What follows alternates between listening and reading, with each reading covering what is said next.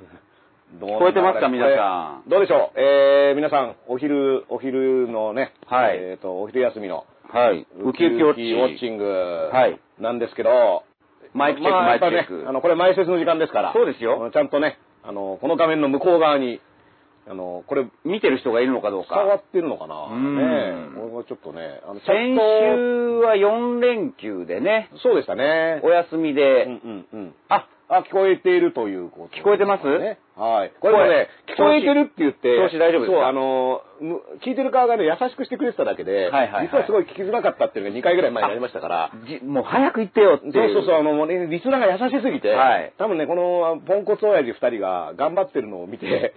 実はいやおなら、実は。おなら臭かったんだけど言えなかったみたいなね 実はこのエレベーターね、ええおなら臭かったけど言えなかったみたいなのは、あの、頭の方で、はいね、えっ、と、音量ね。これしかも、あの、鹿島さんね、うんやっぱり芸人ですから、うんしかも、なんだったらね、うんあのーもう、ピンでね、うんよく喋るということで、声がでかいと。そう鹿なです島さんの声がでかいっていうね、あのーよく言われるんですよ。ロフトプラスワンのイベントとかでもね、ジャーナリストの人とかこううん並んで、お前の声だけでかいって言われるんですけど、いでや、同じ条件でやってるからそうそうそう、でもまあしょうがないですよそうなんジですよャーナリストとか記者の方とか編集者の方って、割とねボソボソ喋りですからね声張ることないですもんね。うんうんうんうんだからね、結構、その、声をボーンって出すっていうね、だって言ったらですよ、これもわざわざ勝間さんに言うこともないですけども、うんまあ、いわゆる地下芸人時代っていうのがあるわけじゃないそうですそうですそうですもこのね、設備とかスピーカーとか PA とかないですないですもうとにかく声張って、そうです、そうであすの、相手を笑わせなきゃいけないっていう、この修羅場をくぐってきてますから、どうしてうんも声が出来上がってしまうっていそうです。あの、ことがあって。地下で鍛えられて、虎の穴で鍛えられてますからね。そうなんですよもう全然ね、ええだからあの顔とか見えないところで声だけでわーって言うねそうですそうですそこを抜けてる方なんで、は勝い間さんは、マイク位置をね、はい胸にね、はいあのーこの辺にね、下げてるんですよちょっとね、前までは僕ラッパーの僕がここなのに、鹿島さんはね、前まではここにあったのが、それでも大きいというちょっと下げてちまょっすね。と今ね、あの、マイク位置がは下がってるんですよね。い下げてますよ。はいはい、これぐらいの、あの、配慮をね、あの、させそうてでいすただいてで、る。。遠くになってますからね これ、これはね、あその、あの、僕、昼からなんですだから的なテレワークのね。だからもうこれがテレワークですから。わかりやすく言えば完全なガヤ芸人の立場なん ですよ、これね。 後ろから、おいおい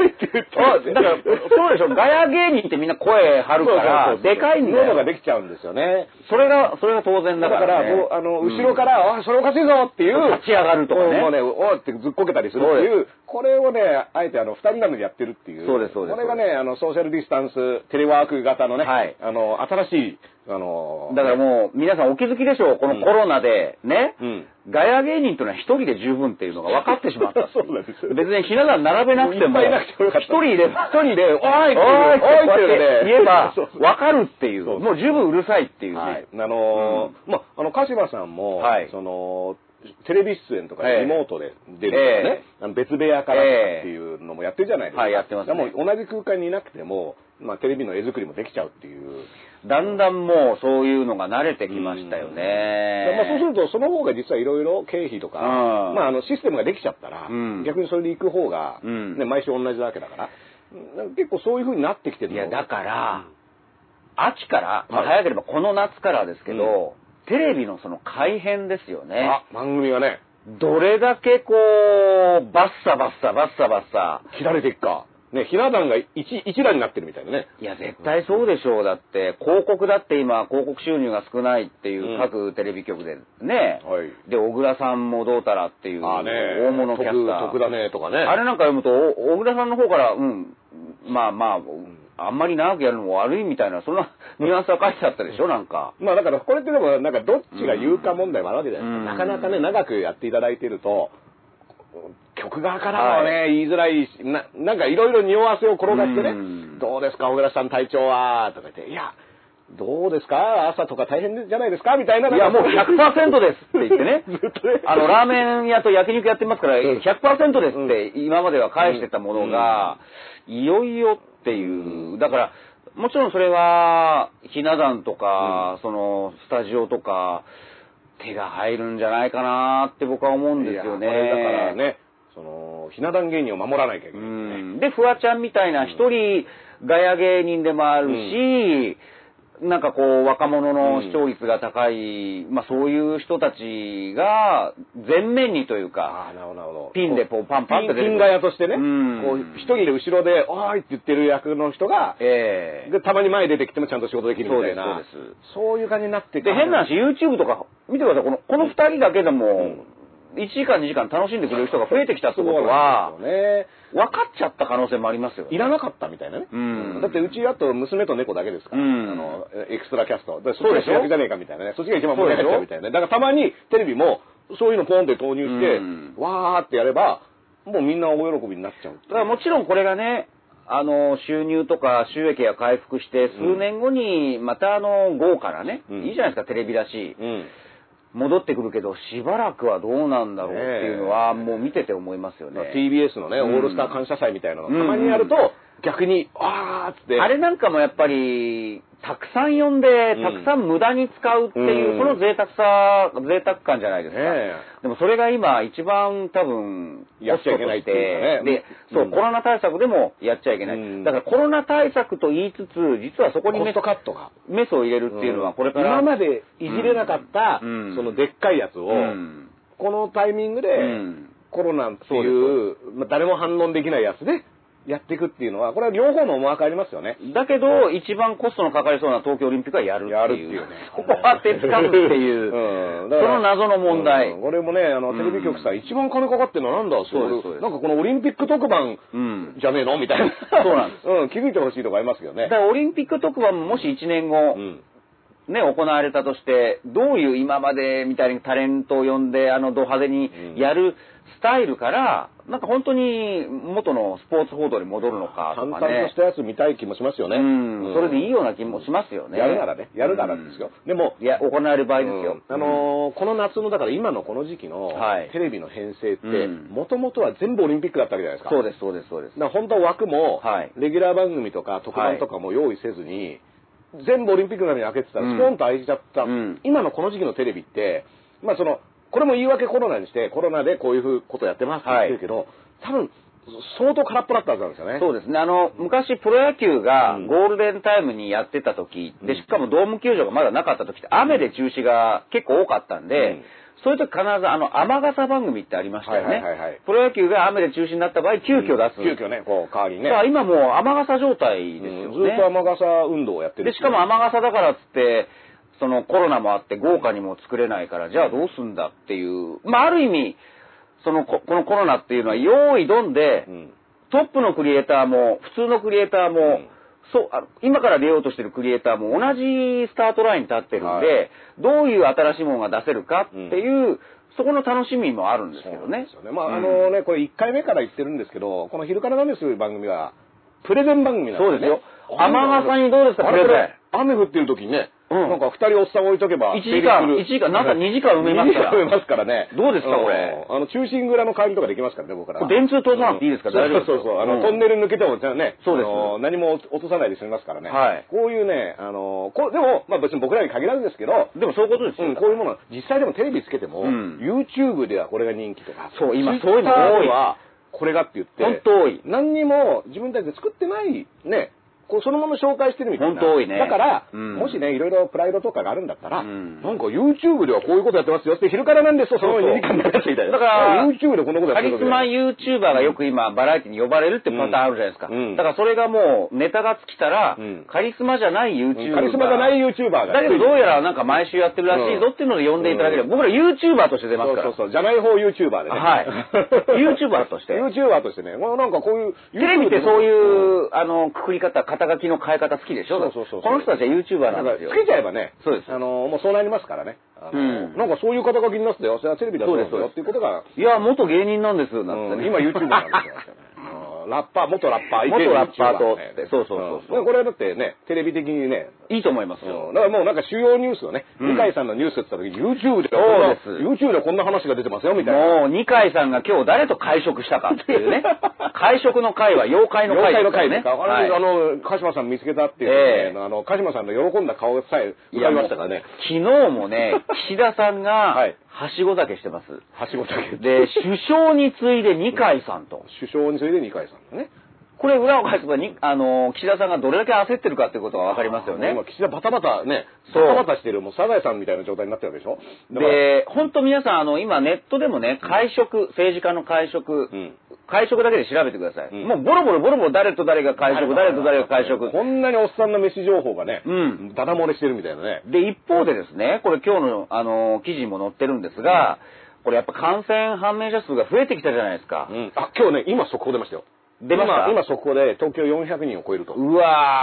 ー。大台がね、400の大台を超えあ、るそうですか。うんでね、これ、だから国立ん国際医療研究センターの大曲さん、センター長ね、はいうんやっぱりあの、感感染経路が分かった濃厚接触者のうち、ん会食の割合が今、ガンと増えてるんだ。会食ね、会食飲み会や宴会な何人ど。かでだ集まってね、楽しく。からそれが要注意だって言ってるそばから政治家の会食情報がボロボロボロボロ出てるわけですいやよ。ーこの人たちは OK なわけだからね、もうね、それの最たるものがね、うんこの、麻生パーティーってね、そうですそうですマイラハウスとかやってたけど、そうマイラハウスの麻生パーティー版っていうね、うん3000人のね、もうあの、日比谷公会堂ぐらいのそうですそうで ところを、室借内りちゃってねがっちり埋めて、うんで、もう、やれ、もうパーティーだなんだって言って、もう本人も5万円ですよ、うんこれをね、今ですよ。今この時期の、だから、今出てる感染判明者数って大体2週間、12日前ぐらいのそうです状況が数字として出てくるっていうのが、はいちょうどそうそうね、この麻生パーティーの結果が出てくる。そうですね。状況ですよ、これ。うんで麻生パーティーの結果が、うんどうもこの400人超えのタイミングでこれ出てきてる可能性だってありますよ。だから、大規模なイベント、ん会食、かっこ麻生パーティーを除く、うん、カッコ麻生パーティーをの、あの、バンって上げた時にね、カッコ麻生パーティーを除くってね。だって、本当にあの、まあ、今日もこれから話が出るんでしょうけど、一方で GoTo キャンペーンでどんどんどんどん推進しつつ、ん一方で8月に入ったらほら、イベントの緩和ね、えー上限5000人というのを取っ払っちゃって、そうそうそう、もうね。じゃあもっと増やそうポンと行くぞっていうね。例えばその半分、うドームならもっと1万人とかうん2万人とか入るのかな。でもそれは、緩和は延期するわけですよね。だからまあ、このちょっとこのまま人数は抑えとこうっていうだこから、とですね。旅行はどんどん推進してどん、どん行くイベントの人数は、いやいや、今まで通り、強気強気ってねこれどういうことっていう。だから、みんな行ったけど、うん入れないみたいな。で、イベンント業者は、うんイベントに関わるエンタメ業者は苦しんでもいいんだ、みたいな。うん同じ論理でいくとですよ。そうそうそうそう旅行かん旅行業者はこうやって救うんだけど、みたいな。だってね、あの、言ったら、例えば、あの、グレイみたいなバンドとかうね、あの、ドーム級の、でっかいホール級のライブとかやるときには、やっぱファンは全国から行きますよ。はいで、僕、何度か、その、グレイの公演と同じタイミングで僕がちっちゃいライブ走ってるって時に、その、駅のおばちゃん、駅のおばちゃんに、あの、あ、あんた音楽やってるの、うんみたいなこと言われて、あ、そうですよ。今日、でっかいのやったらしいねってう言って、んあ、それグレイです、みたいな時がうん何回かあったんですよ。なるほど被っちゃってねそうそうそう、被っちゃって、え音楽やってるってことは、あの、みんな見に来てたよ、みたいなこそとうでしょうねあ僕らじゃないんですよ、うんって言うけど、みんな見に来てるんですよ。うんもう、で、駅でうんお弁当買ったりとかして、なんか今日若い子がいっぱい来るのよ、みたいなのは、やっぱそういう効果がちゃんとあるそういう業者さんは調べてね、うん今日弁当売れるからっそて、うそうまあ駅でドンって出出してしますよね今日はなんかイベントことあるらしいからっていうのでやってて、これが細かいけどそういうのが全部積み重なって、そうまあその経済が回るみたいなことがあっそうそうそうそてうだからただそうそ旅行行って、う。うん。ただ現地に行きゃいいっていうんじゃなくて、うんそこでじゃあ何があるのかとか、うんっていうところも全部セットでやんないといけないのそうになんですよ。だから旅行業を GoTo キャンペーンを推し進めるっていう論理が OK ならば、うんうんじゃあイベント業も、いや5000人上限じゃなくて1万2万入れようよっていう、うん同じ論理でいくならですよ論理的にはそうなんでそすよれを推し進めろって言ってるわけじゃないですよ。うんうんうん同じ論理でいくなら、うんに1万人2万人で経済回そうよって話になるじゃないですかって。だからうん困ってるのもね、うん観光業界旅行業界が非常に裾野が広くて困っているっていうのは誰も否定しないですよ困ってるそうそうそうでもイベント業界ライブハウス業界エンタメ業界もずっと困ってるって話はもう延々してるわけじゃないですか、うんで困ってるのを助けるんだっていうロジックで言って、そそのためには人を送り込むんだっていうんだったら、やっぱ同じロジックでイベントとかもありにするっていうのは全く僕はそそうのウイルスのことを考えなければねそうウイルスのことを考えるとイベントはできなくなるそうそうそうそう。 5000人まあ、むしろその上限を撤廃を延期するっていうのが、うんまあ、妥当な判断ですでよもね。じゃあその判断をしたらそう GoTo もそっちは判断できるのに、GoTo は止めらんないっていうのは止めらんないっていうやっぱりなんかあるんだなってことですだかよね。らなんかね、おうん同じ道をプーって行ってたはずなのに、こっちだけパーンって行き止まりになっちゃったっていうそうそうそうそうあれなんでだっていう、でこっちはスーって行っちゃうだかっら二ていうのが。階さんだ、これ菅さんだっていうのがうん二階、二階への階段がある。そうですかないかですよね。もうすぐ3回になる三から。階、でも三階としひろになりちゃうなっちねゃうからで、皆さんお待たせしました。はいあの二階幹事長がですね、今週読売新聞で、はいえー幹事長続投へ意欲と意いう欲お 前、。えー意欲出しましたからね 意欲っていう。意欲を出してた。ええ81歳でしょ意欲出しました81歳で、はいもう、や、いや、もう俺がやってもいいんじゃないのみたいな。そうです。空気を。これでも、あの、二階先生人事権はね、はい。やっぱあの、総理大臣になりますから。そうです、そうでなす。ので、じ総裁だ。自民党総裁が、うん自民党総裁ですよが自民党の幹事長は誰かっていうことを決める人事権を、ね、最終的な決定権を持ってますから、はいまあ幹事長がね、意欲を出したところで、はい。結懸命、懸命に政権支える、続投に意欲っていう。 懸命に。示唆したみたいな、よ く新聞用語ありますよね。示唆したって示な唆んしだたよっていうか、もろ、もろもろ言ってますよね。全然示唆じゃない。まあ、意欲はあるだろうなっていう、誰、誰だろうがっていうね。これだからあの徳田の小倉さんはどうなんですかね、うんその意欲のあたりはねそうですそうですんどうもなんかと続投に対してこう難色を示したみたいなね、これが小倉小倉流だとしたら、うん二階さんはいやいやいや、うんそんな幹事長っつったらねもうやらんでもないよみたいなだから、この間なんか、二階さんは、うんだから要は、続投アピール必死なんですよね。うんうんなんたらもう今、安倍さんの方が、うん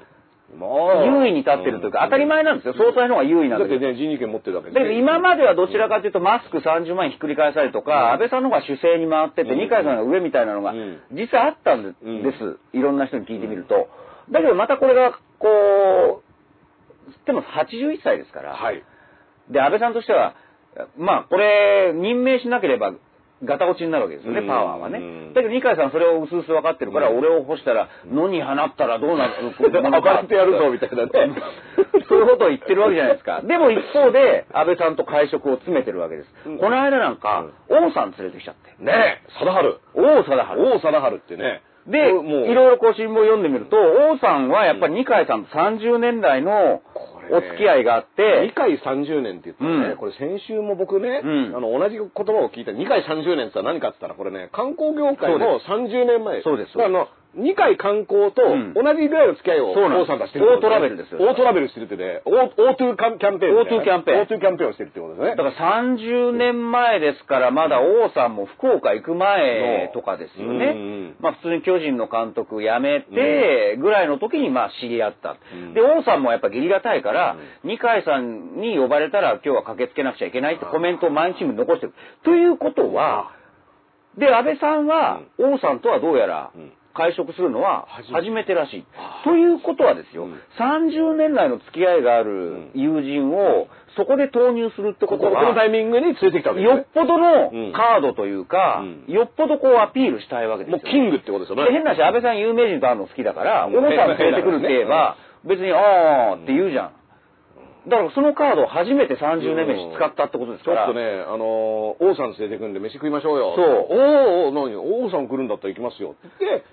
言って、ね、乗っかって。だからいかに安倍さんに対してアピールをしたいかっていうのは、ここの行間からも見えてくるもわうけだっですてよもうね最大のカードですよね。うんもうだって天覧試合でね、そうそうそうあのホームラン打って、それでね、あの国もう国民的な、そうですねそ、人気者ですよ。そうですそうでですなんだかね、これ、昼からなんです的にはね、うんやっぱこの安倍さんも王さんに会いたいだろうけども、うんまあ、今後はね、昭恵さんもね、うん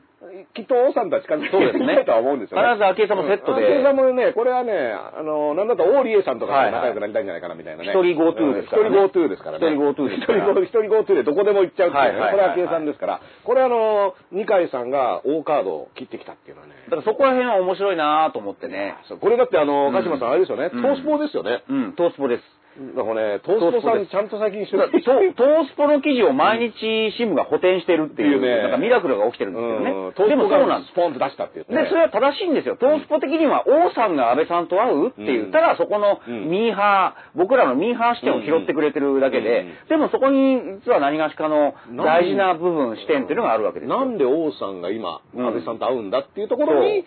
この2回、二回からのね、そうなんですあのちなみに王さんって僕、これ、あの、全くあやふやな記憶なんですけど、なんかね、キングとかいう名前の雑誌が創刊されて、王さんが全面ええ表紙だった。まあ、ホームランキング、世界の方ですからね。そうそうええで、要は、あの、中年以上の男性向けの、プレジデント的な。そう、雑誌を出すっつって、王さんが表紙でドンって出して、本屋にずらーって王さん並んだんだけど、その後その雑誌がね、どうなったか全くわかんないんですよキね。ングね。んかねやっぱりバブル以降、ちょっとこう、雑誌が調子いい時があって、うで、こうなって、もうどっか行っちゃったのどかっか行なっ。ちゃったんじゃないかなって、あの、王さんが表紙でね、その後誰、2号、3号続いたのかどうかもわかんなくて、うんただ、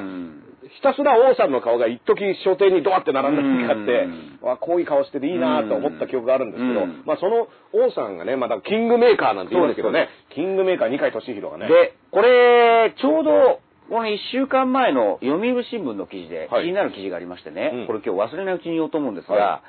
二階氏と菅氏うん、新議連っていう、おー新しい、この二人生臭いですよね。議連っていうのはね、議員連盟ですね議員連盟ですあのいろんな議員が集まって何かのテーマについて話し合うっていうね。で、読売はうん、政局準備、憶測も。つまり、次期幹事長人事で、うん二階氏の続投に向けて菅氏が、二階氏をうん援護射撃するのではないかと、この議員連盟を立ち上げておー議員連盟でねね。そういうふうに言われてるんです。だからこれ政局記事なんです。うんうんうんまあ僕はまあ、ああー、なるほど、こういう動きが、だから安倍さんに対する牽制なのかなっうて、んうんね、あの、み岸田岸田って言ってれば、俺たちこれで立ち上げてやっちゃうよって。うんうんで、よく読んでみると、はいさらに気づいたことがあってあら、そうは言っても議員連盟ですから、まあ勉強会というか、あの、会のはい。名称が必要ですよね。それが、あテーマとしてるのが、地方創生あらと、あら聞き覚えありますよ、これ。防災力向上なんあでらら、今それ頑張ってる人いますよね。す。そうなんです。で、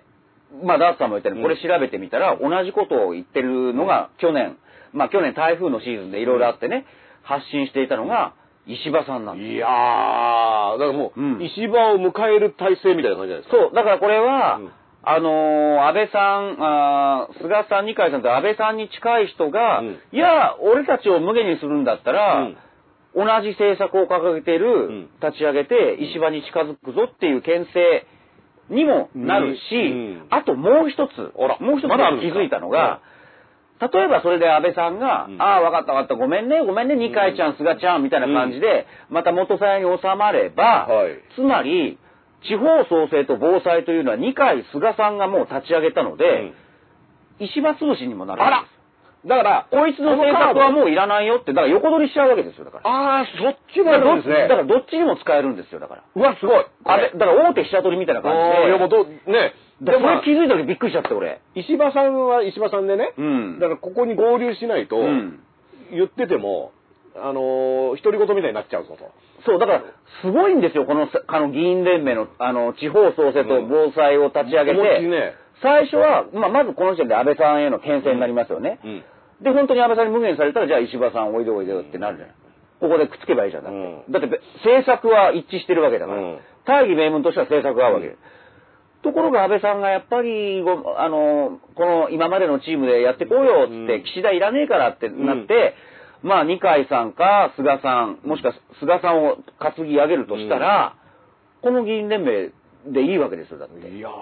すごいで。、石破さんの政策いらないわけですよ。うんあ、石破がなんか防災とか言ってるけど、こっち立ち上げたからね。みんなここで議論してるんで、って言ってそあの、参考にさせていただきますみたいこなれのが。すごくないですかやっぱあの二人いやー。これ妖怪ですよ、やっぱ妖怪り。妖怪。しかもね、だからこれ石破さんにしてみてもね、うんもうだから石破さんに対してのコールもあるわけですから、そうそうお前どっちの船飲んだみたいな。そう。いや、そうなの。だから今のままは、うんその政策を立ち上げ、こんなのをテーマにしますって言ってるけど何も言ってないから、うんどうとでも取れるんですよ。だからこれ怖いんですよ。怖いですよね。怖いというかすごいしだからなんだったら、石破さんが、それ僕得意なんで入れてくださいそとうそう言そうそうってくれば、よしよしってなるし、よしよしってなるんかちょっとプライド出して、うん距離保ってたら、じゃあ勝手にやっちゃいますよっていう。だから安倍さんへの当てつけにもなるしね、うん石破さんと仲良くするって、うんああとそうは言っても1年ありますから、うんうん総裁選に対してね、うんうんうんうんまあ言ったらね、うんあのこの番組の、まあ、23週間前にその二階さんが9月頃に行われる石破派のね、うんそのパーティーでうんに行って挨拶するっていうのがもう決まってると、で石破さんっていうのは若手で頑張ってるからっていうのを二階さんはもう言っているっていう布石も打ってやって、打ってやってこれだから本当に合わせてるのはやっぱ岸田さんですよね慌ててます、うん、だだからはしご酒してなきゃって普通考えてみてください、だから昨日ねえーまあ、本当にこれ、政局、下世話な記事、そんなもんどうでもいいわと思う人もいるかもしれませんが、大事なんです。うんだって、まずう、ん安倍さんと会って、はい会食をして、うん一杯食ってね。で、その後、二階さんと会うわけですよ。だけど、普通さ、で、安倍さんとの会食も久しぶりだって言うんですよ。うんえー、だから3月18日以来4、よ四ヶ月4ヶ月ぶりあ。ということは、戦場をこうやってずっと待ってたのね。で、しかも自分を押してくれるかもしれない、うん権力の今トップにいトるップにいるね。安倍さんと一晩じっくりでいいはずじゃないですか。いやもうね、ここは膝を交えて、ね。本当はそれをしたかったんです。うんうんところが二階さんもなんか会おうっていう約束をおっしゃったから、それも入れるってことは、うんやっぱり二階さんにも気ぃつかなくちゃいけないっていうのはここに出てくるわけですよね。でもこれね、あの、安倍さんにしてみてもね、うんなんだお前、なんか、ゆゆっくりしてけうんよ、いや本当そう思いますよやちょっと、ちょっとつ、あ今日は忙しくてって言って、でね、後で見たら2回、二回と会ってんのみたいな、そうそうそうキーみたいな感じなんですそうよ、これ。ね、女の子と男の子そう。だからの話だったね。ここら辺が岸田さんの、うもうなんか、なんていうのかな、ダメっぷりがね、ダメっぷりとダメっぷり、うんやり手感じゃない。ないですよね。だって、普通別々にするよ。慌ててるよ、これ。うんだからこう、そんなことないんだって、みたいなのを、うんあのね、ね、安倍さんと付き合うって言って、安倍さんのところに付き合うって言ってるのに、だからもしかしたらうっかりダブルブッキングかもしれないし。でこれも、うっかりダブルブッキングもセンスないじゃないでうすか。ん。で、でも、その安倍さんと会うらしいよって聞いた二階さんがね、そこに入れてきた いやら、そうなんです、そうなん です。安倍さんと会うらしいよって話を、まあ、とそれは当然トップの情報だから、二階さん耳に入ってくるうん。あらこの日空いてんだけどなあーっていうで、試すんですよ。怖いこれ東京ラブストーリーのね。怖いそうです。だから、カンチとか、あうの、ん小田裕二と鈴木保奈美さんでやれば、やればそういういろんな駆け引きなんですけど、うんこれ岸田さんと安倍さんの二階さんそうだです、ったそうかです、らねそこにおっさんしかいないおっさんだけで、なんかやっぱりおじいちゃんですから。うおっさんず東京、東京おっさんずラブストーリー。だからね、これもちろん面白おかしくただ言ってるだけじゃなくて、結局、二階さんにしろ、菅さんにしろ、うん相変わらず安倍さんの後も、うんせ政権中枢に食い込もうとしているっていう、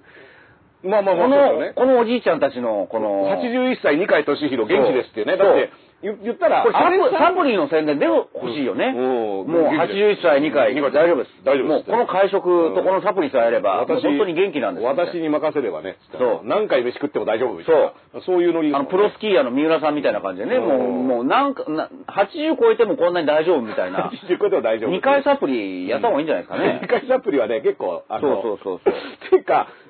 要は、あの、安倍さんの総裁選、まあ、4選運動って話もね、あのあの、今、猫にちょっと動きましたけど、あの、うちの放送コードはね、そうですあの放送コード猫によって左右されますから。はいで、あのー秋じゃないですか、来年の、うんで来年の秋に、以降の時も、ドンといるぞっていうのはを、二階さんはもうやってるってことですよね。そうです、そうです。これは結構、やっぱ先を見るね、力。はいこれは小泉進次郎以上と言わざるを得ないというかね。さすがですねさすがですよね。で、面白いですよ。うん実は今日も、今日もいい記事がね、ちょっと取れ高が高いんですよ。はいはいはいはい、どうぞ。えー日経新聞には、その菅さんが、うん要は、今年の秋の解散を否定したっていうあら、まあコロナ対策でうん集中すべきだ、うんみたいな声があるんですけども、まあやっぱりその真意の、まあ2つ述べられていて、1つはまあコロナ対策で与党内が慎重になったっていうのと、もう1つは、来年9月の党総裁選後の衆院選を容認する空気がもう自民党内に流れてきたと。党総裁つまりもう解散に打って出なくても、うんうんもう安倍さんには任期までぎ、あやっのて、もらって最後までやってもらって、うん新しい総裁を迎えうてんうん選挙をした。だその後、衆議院の任期もあるからね。うんうんまあ、普通あの要は、つ衆議院選はそのまんま予定通りやるとしたら総裁選の後なんですあよねと、だからそのまんま予定通りうんうんで新しい総裁でうんやった方がうんいいんじゃないかっていう空気も自民党内に流れているということで、そういう場合はむしろ選挙の顔になるわけですからうんうん、だからむしろポスト安倍の綱引きが激しくなるだろうというのと、もう一つ、うん今日の読売新聞にはい菅さんインタビュー答えてるんですねまた脱ぎましたまた脱ぎましたうん感染防止と経済を両立っていう。だから振り返ってるんですよ。うんで、えーポスト安倍に必要な資質は決断力があることだ。あらあら。自民党内をまとめ、うん一度決めたら進んでいく体制を取れることも大事だ。うんこれ完全に岸田さんを皮肉ってますよ。当てこすってますよ、ね。もうだって今だって、岸田さんだって安倍ちゃんと会うの二階ちゃんと会うのそうってもうドタバタしてるわけですよ決断力があることで自民党をまとめられなかった。一度決めたこと、うんだから、あの30万配るよっていう、うん一度決めたことをひっくり返されたじゃないかっていうのが、ひっ俺は行間から感じてしょうがないんです。そうですよね。ひっくり返したのも二階さんですから、しかもね。だから、そう一度決めたら進んでいく体制を取れることも大事だ。あららららららら、これね。で、これ自分のこと言ってるのかなと思ったら、うん党総裁選への出馬は全く考えあていならい。頭の片隅にもないってやつですね。でもこれ考えてますよね。まあ考えてないと言わないですよだね。って菅さんって大体あの、その指摘は当たらないっていう時は大体当たってる時ですから。もうあの、ポコンって当たってから、その指摘は当たらない。ものすごくもう顔面に当たってる のに、いや当たってませんから。その指摘は当たらない。その指摘は当たらない。このスタイルだから、基本あの、考えてないとか、やらないって言ったら、だって、あの、GoTo キャンペーン東京排除ね、もう直前に、その、キャンセル料のね、あの、話を出た時に、これ東京いきなり、排除されても、東京キャンセル、あの、から予約した人のキャンセル料とかどうするんですかって言ったら、菅さんはね、しれっと、旅行会社の方で、ちゃんとしていただくこととして、国としては全く考えてないとそうですそ言ったら、公明党がわってなった瞬間、赤羽さんが出てきて、うんなんとかキャンセル料はあの国の方でっていう、これだってもう3日ぐらいで変わりましたそようですね。だから、菅さんの考えてないっていうのは多分その程度の話で、で、あの時も実はキャンセル料に関しては、うん岸田さんがやっぱこのままじゃいけない、発信力弱い俺じゃいけないっていうんで、テレ NHK のテレビ討論かなんかで、はい結構フライング気味に行ったんですよね。うんだから岸田さんもやっぱり発信力強くしようとして、今やってるわけ、うでも相変わらず菅さんはやっぱりそういうのを見て、本当に自民党まとめられる人がいいよねっていうのを今日も言ってるわけですしれっと言ってだから、だって岸田さんがうん言ったところで、その結局、発表したのは赤羽さんが顔にで、で、これはまあ公明党を立ててって話だと思うんですけど、だから公明党といえばこう二階さんの仲いい公明党ですけど、うんだから、岸田さんがそれを主張したっていうイメージが全く伝わってないじゃないですか。そうなん、そうなん、そうなんです。それはもう岸田潰しっていうかね、そうなんでき岸田さんが何を言ったのかで、全然拾われてないっていう、だから僕みたいに結構そういう記事を追ってれば、うあんこれ岸田さんがキうんャンセル料も補填しようって言い始めて、うんあ岸田さんなりに発信力を高めようと頑張ってるんだなっていうのはわかるんですけど、全部それもう手柄じゃなくなってるじゃないですか。で、なんならそのタイミングの岸田さんっていうのは、菅さんに対してのうん逆張りをしてるわけじゃないですか。うんだからこれも面白くね、みたいなのも多分あるし、うんで、言ったらこれ二階さんがうまいのは、この岸田さんの30万の転覆の時もそうなんですけど、はいはい自民党内の対立軸じゃなくて、はい公明党にパス出して、そうですねそっちでゴール決め決めてよ。そそうしたら自民党側も、しそうょうがねえ、公明さん党さんが言うんだったらしょうがねえって手なるから柄、手柄になるしそねう、公明党もね。うんっていう技をちゃんと使うじゃないですか。そうそうそうで、今回も、その東京の、そのキャンセル料の問題も、要は、説明としてはね、その都議都議選も含まれた公明党が、はい東京都内の有権者うんの声をちゃんと答えて、うんで、東京都内の公明党の支持者が、これ何とかしてくれって言ったのに対して、党として答えてっていう、提をして、あの、形をちゃんと作れてるじゃないですか。だから、岸田さんのやり方だと、俺、俺が言ったんですそうでよすってなっちゃってるから、だから結局周りはそれが通ったとしても、うんまたあいつん格好つけてみたいな感じになっちゃいますよね。あの下手打ってるってことになりますよね。うんああの赤羽さんっていうのはだからこの問題でまあやたらと出てきて白のものうんでいろんなこと言ってて、なんだこいつっていうイメージもあるけどでも公明党の支持者にしてみれば、あ言ったらちゃんとキそうャですンセル料をなんとかしてくれたぞっていう体裁が保ててるんですよね。はいはいこれがその二階流のなんかね、あの妖怪と言われるそうなんです。だからもう妖怪ウォッチをするしか妖ない。怪ウォッチで妖怪ウォッチをするしかないんですこよね。れね時計だと思ったら見る方だった見る方のウォッチですよ妖怪ウォッチだからそんな政局、誰と誰が食ったとか、くだらねえよって本当くだらないんです。うんだけど妖怪たちがうごめいてる以上、そうそこのうそう妖怪ウォッチはしなきゃいけない。入ってくるって少なねくともこの昼からなんですでは。あそうなんで、だそこに何がしかの真実うのんかけらっていうのはあるわけだから、うん。まあね、だから、あの、妖怪落ちたジマニャンですけどね、うん今話題の、あの、ジミニャンっていう女のジ子ミニャンジミニャンって女の子が、うね、あの、ちょっと今、話題になってきてますけど、あ、まあ、本当にね、あれキャラクター化してほしいですね。二階さん、菅さんをね。う うんん。 なんかね、だから、結構、こういう、あのやりとりって、まあ、この昼からなんです毎週見てると、はいこの2回ストーリーっていうのね、うん2回から3回に行くストーリーっていうのが、いかにそのレベルで実は物事を決めてるっていうのが、これだから怖いことだって話でもあるんですよ。そうなんですよね。うんだうんってそう、だからもう、か出てくるキーマンでも大体か限られてますそもうんそうねそう。で、うん言ったら、全然、本当のコロナ対策とか、さっき言った、うんその、5000人以下に会場を抑えるっていうロジックって、これは感染を防止するためじゃないですか。で GoTo キャンペーンでみんなを生かせるっていうのは感染を防止は全く考えてないわけで、うんどっちが優先されるかって言ったら、結局、全然ウイルスのこととかを考えてない方が優先されてるっていうのが、そうですそうですそうですでも、それはなんでかって言ったら決めてるのがそういう人たちだからなんですよ。これは言ってかないと、この人はこういうことやって、そうこういうことやったよっていうのを言ってかないとそ、なんかただ単にそ、なんで GoTo なんだとかって言ったって、仕組みがあるわけですそようなんねで。で、そこが怖いですよ。うんうんななんか今の、でも実際そういう仕組みになって、二階さん、菅さんがもう一生懸命旗振ってるから、うんだからそこをずーっとこっちで、うんその下世話な話を盛り込んで言い続けてかないと、ん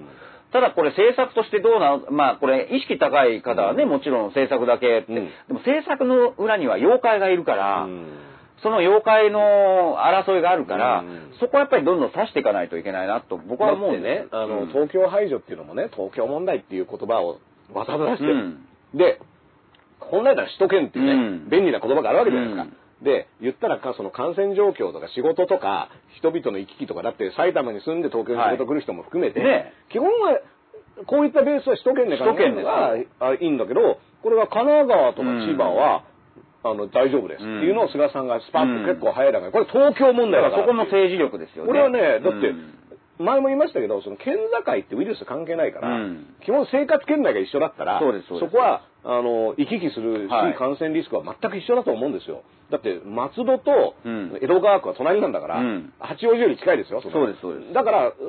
そんなん誰が考えても、多分ウイルスはもししかしたら住民票を提出してるのかもしれないですけどね。うんそれからね、またぐなよって言われてるそうそうまたまたぐなよ、ままたたぐぐなよなよっつって、うん県境、ままたたがぐなないよ、またぐなよ、みたいなこと言われてるっていう。うんだうからん、そういうのって、うんあのー普通に考えたらおかしいぞっていうことを言わなきゃいけないのは東京だけ排除っていうのが成り立ってしまうので、もう完全に政治ですよね、そこは。まあ、対小池みたいなのがね、うんで、小池さんは小池さんでまた、ああいう感じになっちゃってね。だから小池さんは小池さんでん、それを利用しているっていうのはもちろんあって、うんこれって要はお互い、うんそっちでそういう技出すんだ、こっちはこう返すぞっていうのが、まあ、お互いお金がないっていう、うん経済を回したいっていう、うんそこの、なんかね、風船をもう回してる感じもしますよね。で誰のせいでこうなってんだそうそうそうそうみたいなのを、東京のせいだろうって。もう夜の街って掲げてたけど、もう、それどころじゃなくなっちゃってるっていうね。だってね、昨日、記事で出ましたよね、うんそうんのもう感染者の、感染判明者のね、うん内訳が、家庭内感染の方が夜の街よりも上回ったと。そうなんですだからもう、あのロジックで言ったら、そうなんです家庭に行かないでください。そうなんですかっこ、ガイドラインを持ってる家庭のそう僕みたいな。あれをやんないといけないぐらい、ステイホームじゃな、ステイダホメなんでームすじゃダメなんですよ。うんもう、あの、家に行ったらね、うんちょっとね、あの、く見回りたいよって、うんあんた家に、家に家庭行こうとしてんそうそのうそうダメですよ、みたいなことそうそうをやんなきゃいけないはずなんだけど、やっぱ同じロジックでそうはなんなくて、なんか、特別ってつけましたもんね。うんと特別つけて字がどんどん長くなるっていうなんかね、もう一個パネル作ったみたいなね、 そう。で、お相撲で、これ、ま、ぐるぐる、くるくる回ってもらいますみたいな感じで。なんかあの、都内をね、そうそうあのステッカーで埋め尽くすみたいなことを言って、いや、結構これ勝手にステッカー貼ったら怒られてたよ、うんみたいなあのそれこそ昔のね、あの、電話ボックスとか、あの、いろんなステッカーはいがはバベラベラ電信柱とか貼ってあった時期ありましたけど、それをなんか綺麗にするっつって言って、やめたのに今度、ね、レインボーステッカーみたいなのがもう、そうですよバカバカ貼っていくぞ。いや、だからね、これもう、1ヶ月ぐらい前ですか、ここでね、素朴な疑問として、じゃあ夜の街の、うん夜の街ってなんかほわっとしてるじゃないですか。うんじゃあ夜の街の中の、例えばホストクラブとかで、新宿区長がいろいろね、こうしてやってたじゃないですか。うん対策をねじゃあそこだけ休んでもらって保証するとか、なんでそういうことができないんだろうみたいな素朴な疑問を言ったけど、んでもそういうことなんじゃないのっていう、あの時、なんか手を打ってたらとか。うんだからね、言いましたよね、その問題、ここが、あの、どうも感染が増えてるって言ったら、そこにドカッとお金入れて、あの休んでもらって、うんちゃんと検査してってことをやりゃいいのに、うんそういうことはやんないで、うんいくらやめろって言って、うんで、今回もだから、えっ、とね、だ、どっかの区長さんがね、うんその、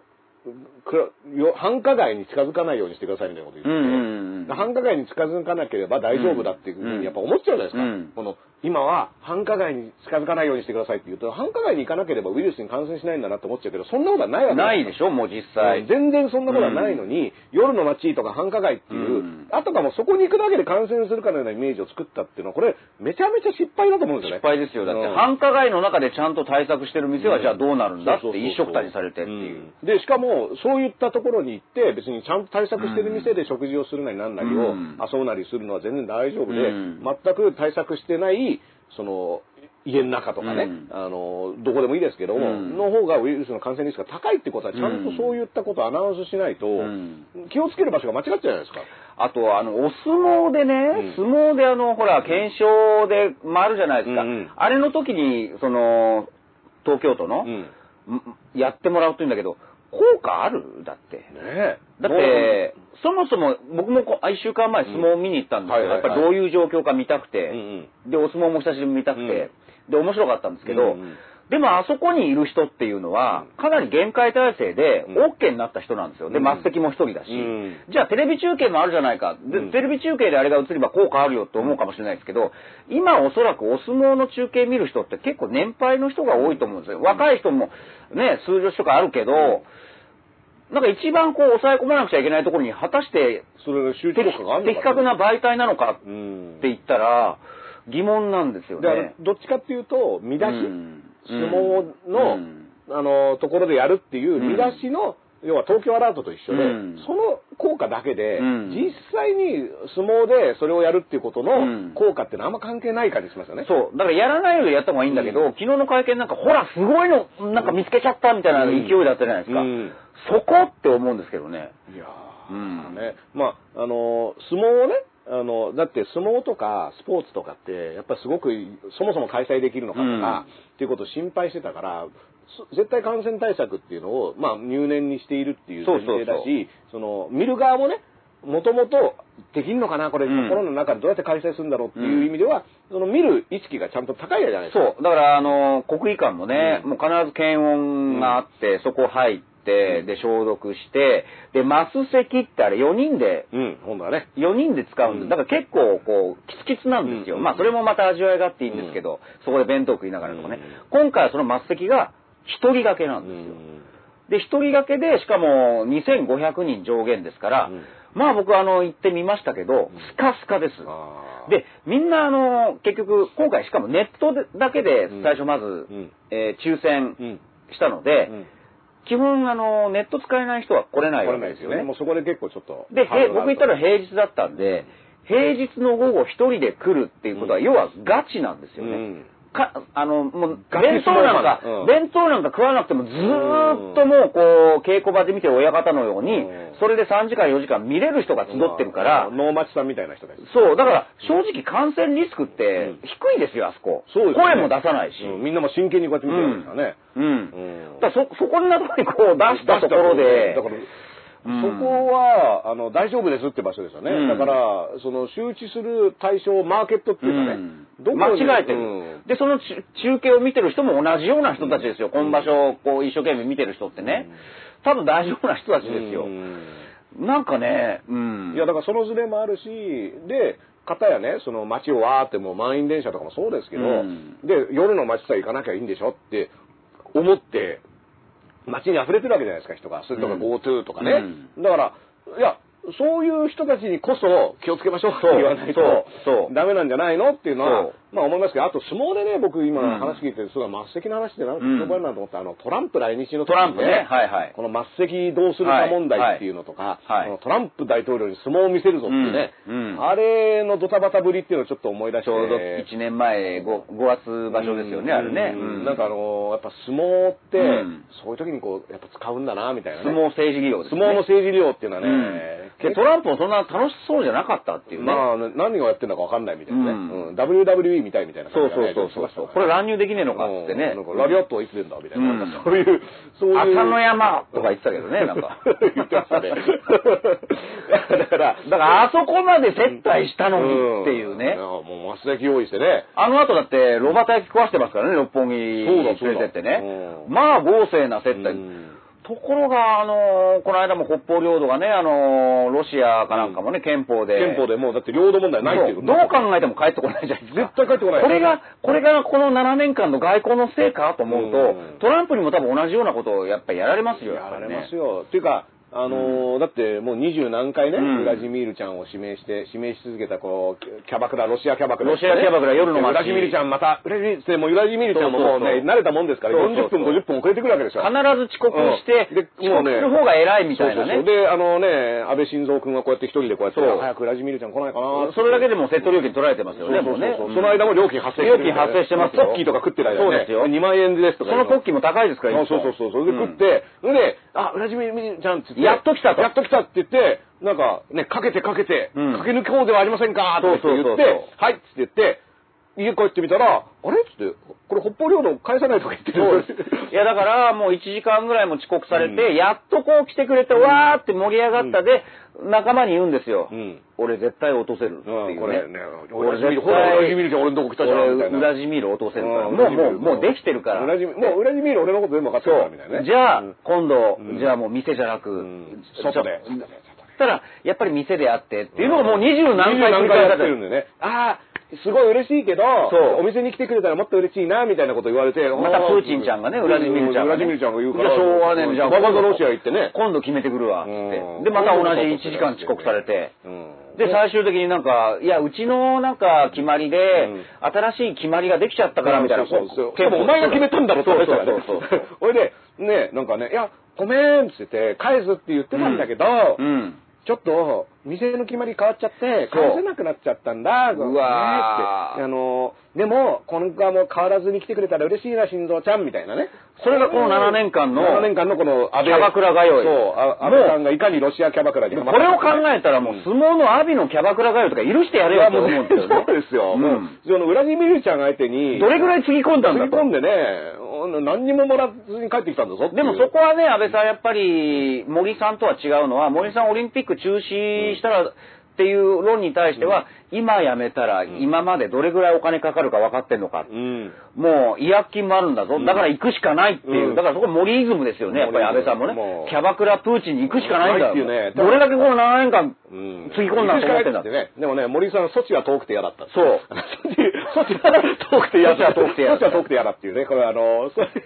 いやー ねこれは難しいところですからね。だから外交の安う倍、ん鍵括弧ですけどね、この7年間。 7年間。だから、結構ね、あのー、まあ、ロシアはだから早めに向こうからね、あの、あ、憲法変えました、うん返しませんみたいなの来ちゃいましたけど、うんこれね、アメリカとかもうん、どういう話ちゃんとしてたんですかっていうのを、それこそね、キャバクラトランプもありますからね。トランプキャバクラ、トランプゴルフとかね。そうですあのキャバクラのアフターでゴルフとか行ってね。もうトランプはアフターで何かしてくれんのみたいな、そういう感じで来てますからね。もうもうもうね、あのーでロバタヤ作ってルンルンでね、そうそうあのー家族全員で行くぞ、みたいな、ね。そうそうそうそうあのー来ちゃってますで、か相ら。撲も見さしてね。ねえで、ゴルフ行ってね、うんあ安倍晋三さんなんてバンカーで転んでるのにそうそうそうそう、トランプさんさっさっささっさっさっさって言っちゃったから、本当に友達ななのか大説丈夫なっていのうかかっていう、あの、うんなんかあそこで何語で会話してんだとかね、そうそうそうあのいろいろこう、そういった、あの、安倍さんはもちろんね、あの、うんアメリカ留学してますから、うんあの、留学したってことはこれは英語は堪能なんだろうなとうん思うんですけど、不思議なことに、その外交の安倍、海外でね、はいそのスピーチするときに、英語のね、力をね、全然発揮しないんですよね、こそれ。っかそっか。隠されたカードなんですかね。隠されたカードだってアメリカ、カリフォルニアに留学してるわけですから、あうんうんうんうんれもあのー、うん西海岸流のね、まあそれはいけるでし気ょうの利いた挨拶をバシッと決めてね。そうですそうですあのー、いや、もうみんもうな、安倍さんの英語心臓飛か、んでくれみたいなね、そうですよ、ん安倍さんの英語か、小池さんのアラビア語かっていうぐらい、うんそうそうそうそう。ね、両巨頭ですから。うんあら、あの、小池さんのアラビア語は、うんまあ、だから要所要所では、そうです一そ応うでね、あの、単語を並べる感じで使ってるっていう。だから安倍さんはね、やんないですよね。うんだから、安倍さんの英語力、僕すごく気になるんですよ。だって、トランプさんと二人でうんゴルフとか、なんだったら二人でなんかね、うん電話とかいろいろしてるわけでしょ、うんどういう会話をしてんだろうなっていうのは、結構ね、うん、なんかね、やっぱ安倍さんの英語って、聞いたことある人いるのかな確かに、うん、これ次の課題ですね。次の課題ですねだからそういうのも含めて記者会見してほしいですけどね。そうそう1ヶ月以上。英語でね、あの、ちょっと次の質問を英語で答えてもらっていいですか、うんみたいなね、うんうんなんかあの、バカなふりしたね、あの、もう、もう総裁、大川総裁とかがね、ちょちょ英語で話英語で話してもらっていい ハローハローみたいな。都庁でもアラビア語で話しアかラけてビア語で話しかけるみたいなね。うんだからそういうことをやって、まあ、ところがこの安倍さん、今これ、まあ国会もへ閉まってるんですけど、一切会見らしきものを、いやーやんないですよね1ヶ月以上ね。あの、あの台湾のね、りうん李登輝さんが97歳で亡くなって、うんそれに対してはメッセージを昨うん日出してたんですよ。でまあ、李登輝さんって言ったら、僕は僕とかやっぱ台湾って言ったらあの人の顔ですよそうですねね。もうあの、88年からうん12年間ずっと相当やっていて、まあ、台湾のニュース、特にその、ね、民主化っていうタイミングで、出てきたっていうのはもう李登輝さんの顔が、はいとりあえずセットで出てきてるっていう意味では僕もすごくあのもう台湾ってのは李登輝だろって感じがあって、でそれに対しては安倍さんとか小池さんとかみんなその追悼のねメッセージを出しているんですけど李登輝さんって人ってめちゃめちゃ民主主義っていうものを、もうんもうとにかくうん野党っていうものをそれまで野党はなかったんだけどそうですよね台湾にいや野党っていうものがちゃんとないと。あの、その議会制民主主義っていうのは、いろんな意見を聞いて、で、それを元に国づくりをしていかなきゃダメなんだシステムがねえじゃねえかうんっと。ていうのをやった人ですから、これ、あの、小池さんとか安倍さんとか、本当に李登輝さんがやったことを、うんあの、知っ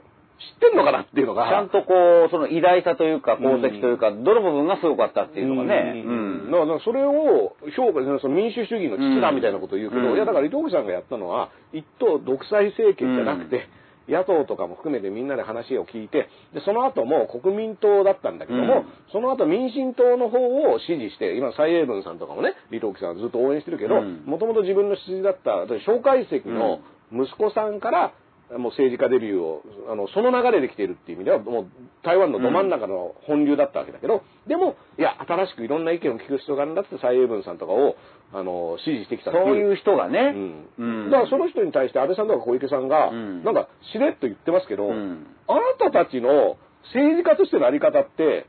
逆じゃないみたいなのうはんちょっと思ったりはするんですよまあそねうなりますよねでも台湾ってことになると、うんまあ、特にその李登輝さんじゃない親日家ですごい日本が大好きだっていうのを常にアピールしてたから、まあ、そのポイントだけで、はいはいなんか仲間じゃんみたいになってるけどそうそうそうそう。結構この政治家としてのあり方はだいぶ違う気がしますよキャバクラプーチンには金キャバクラね、プまあーチンにこう、情情熱だけどね。うんそういった、うんその、外交をしてた人としては、うんなんかね、こう、まあもちろん、その、李登輝さんの業績は別に思想とか立場を超えてうん評価するっていうのは全然、うんあの、当然そうすべきだとは思うんですけど、でもその、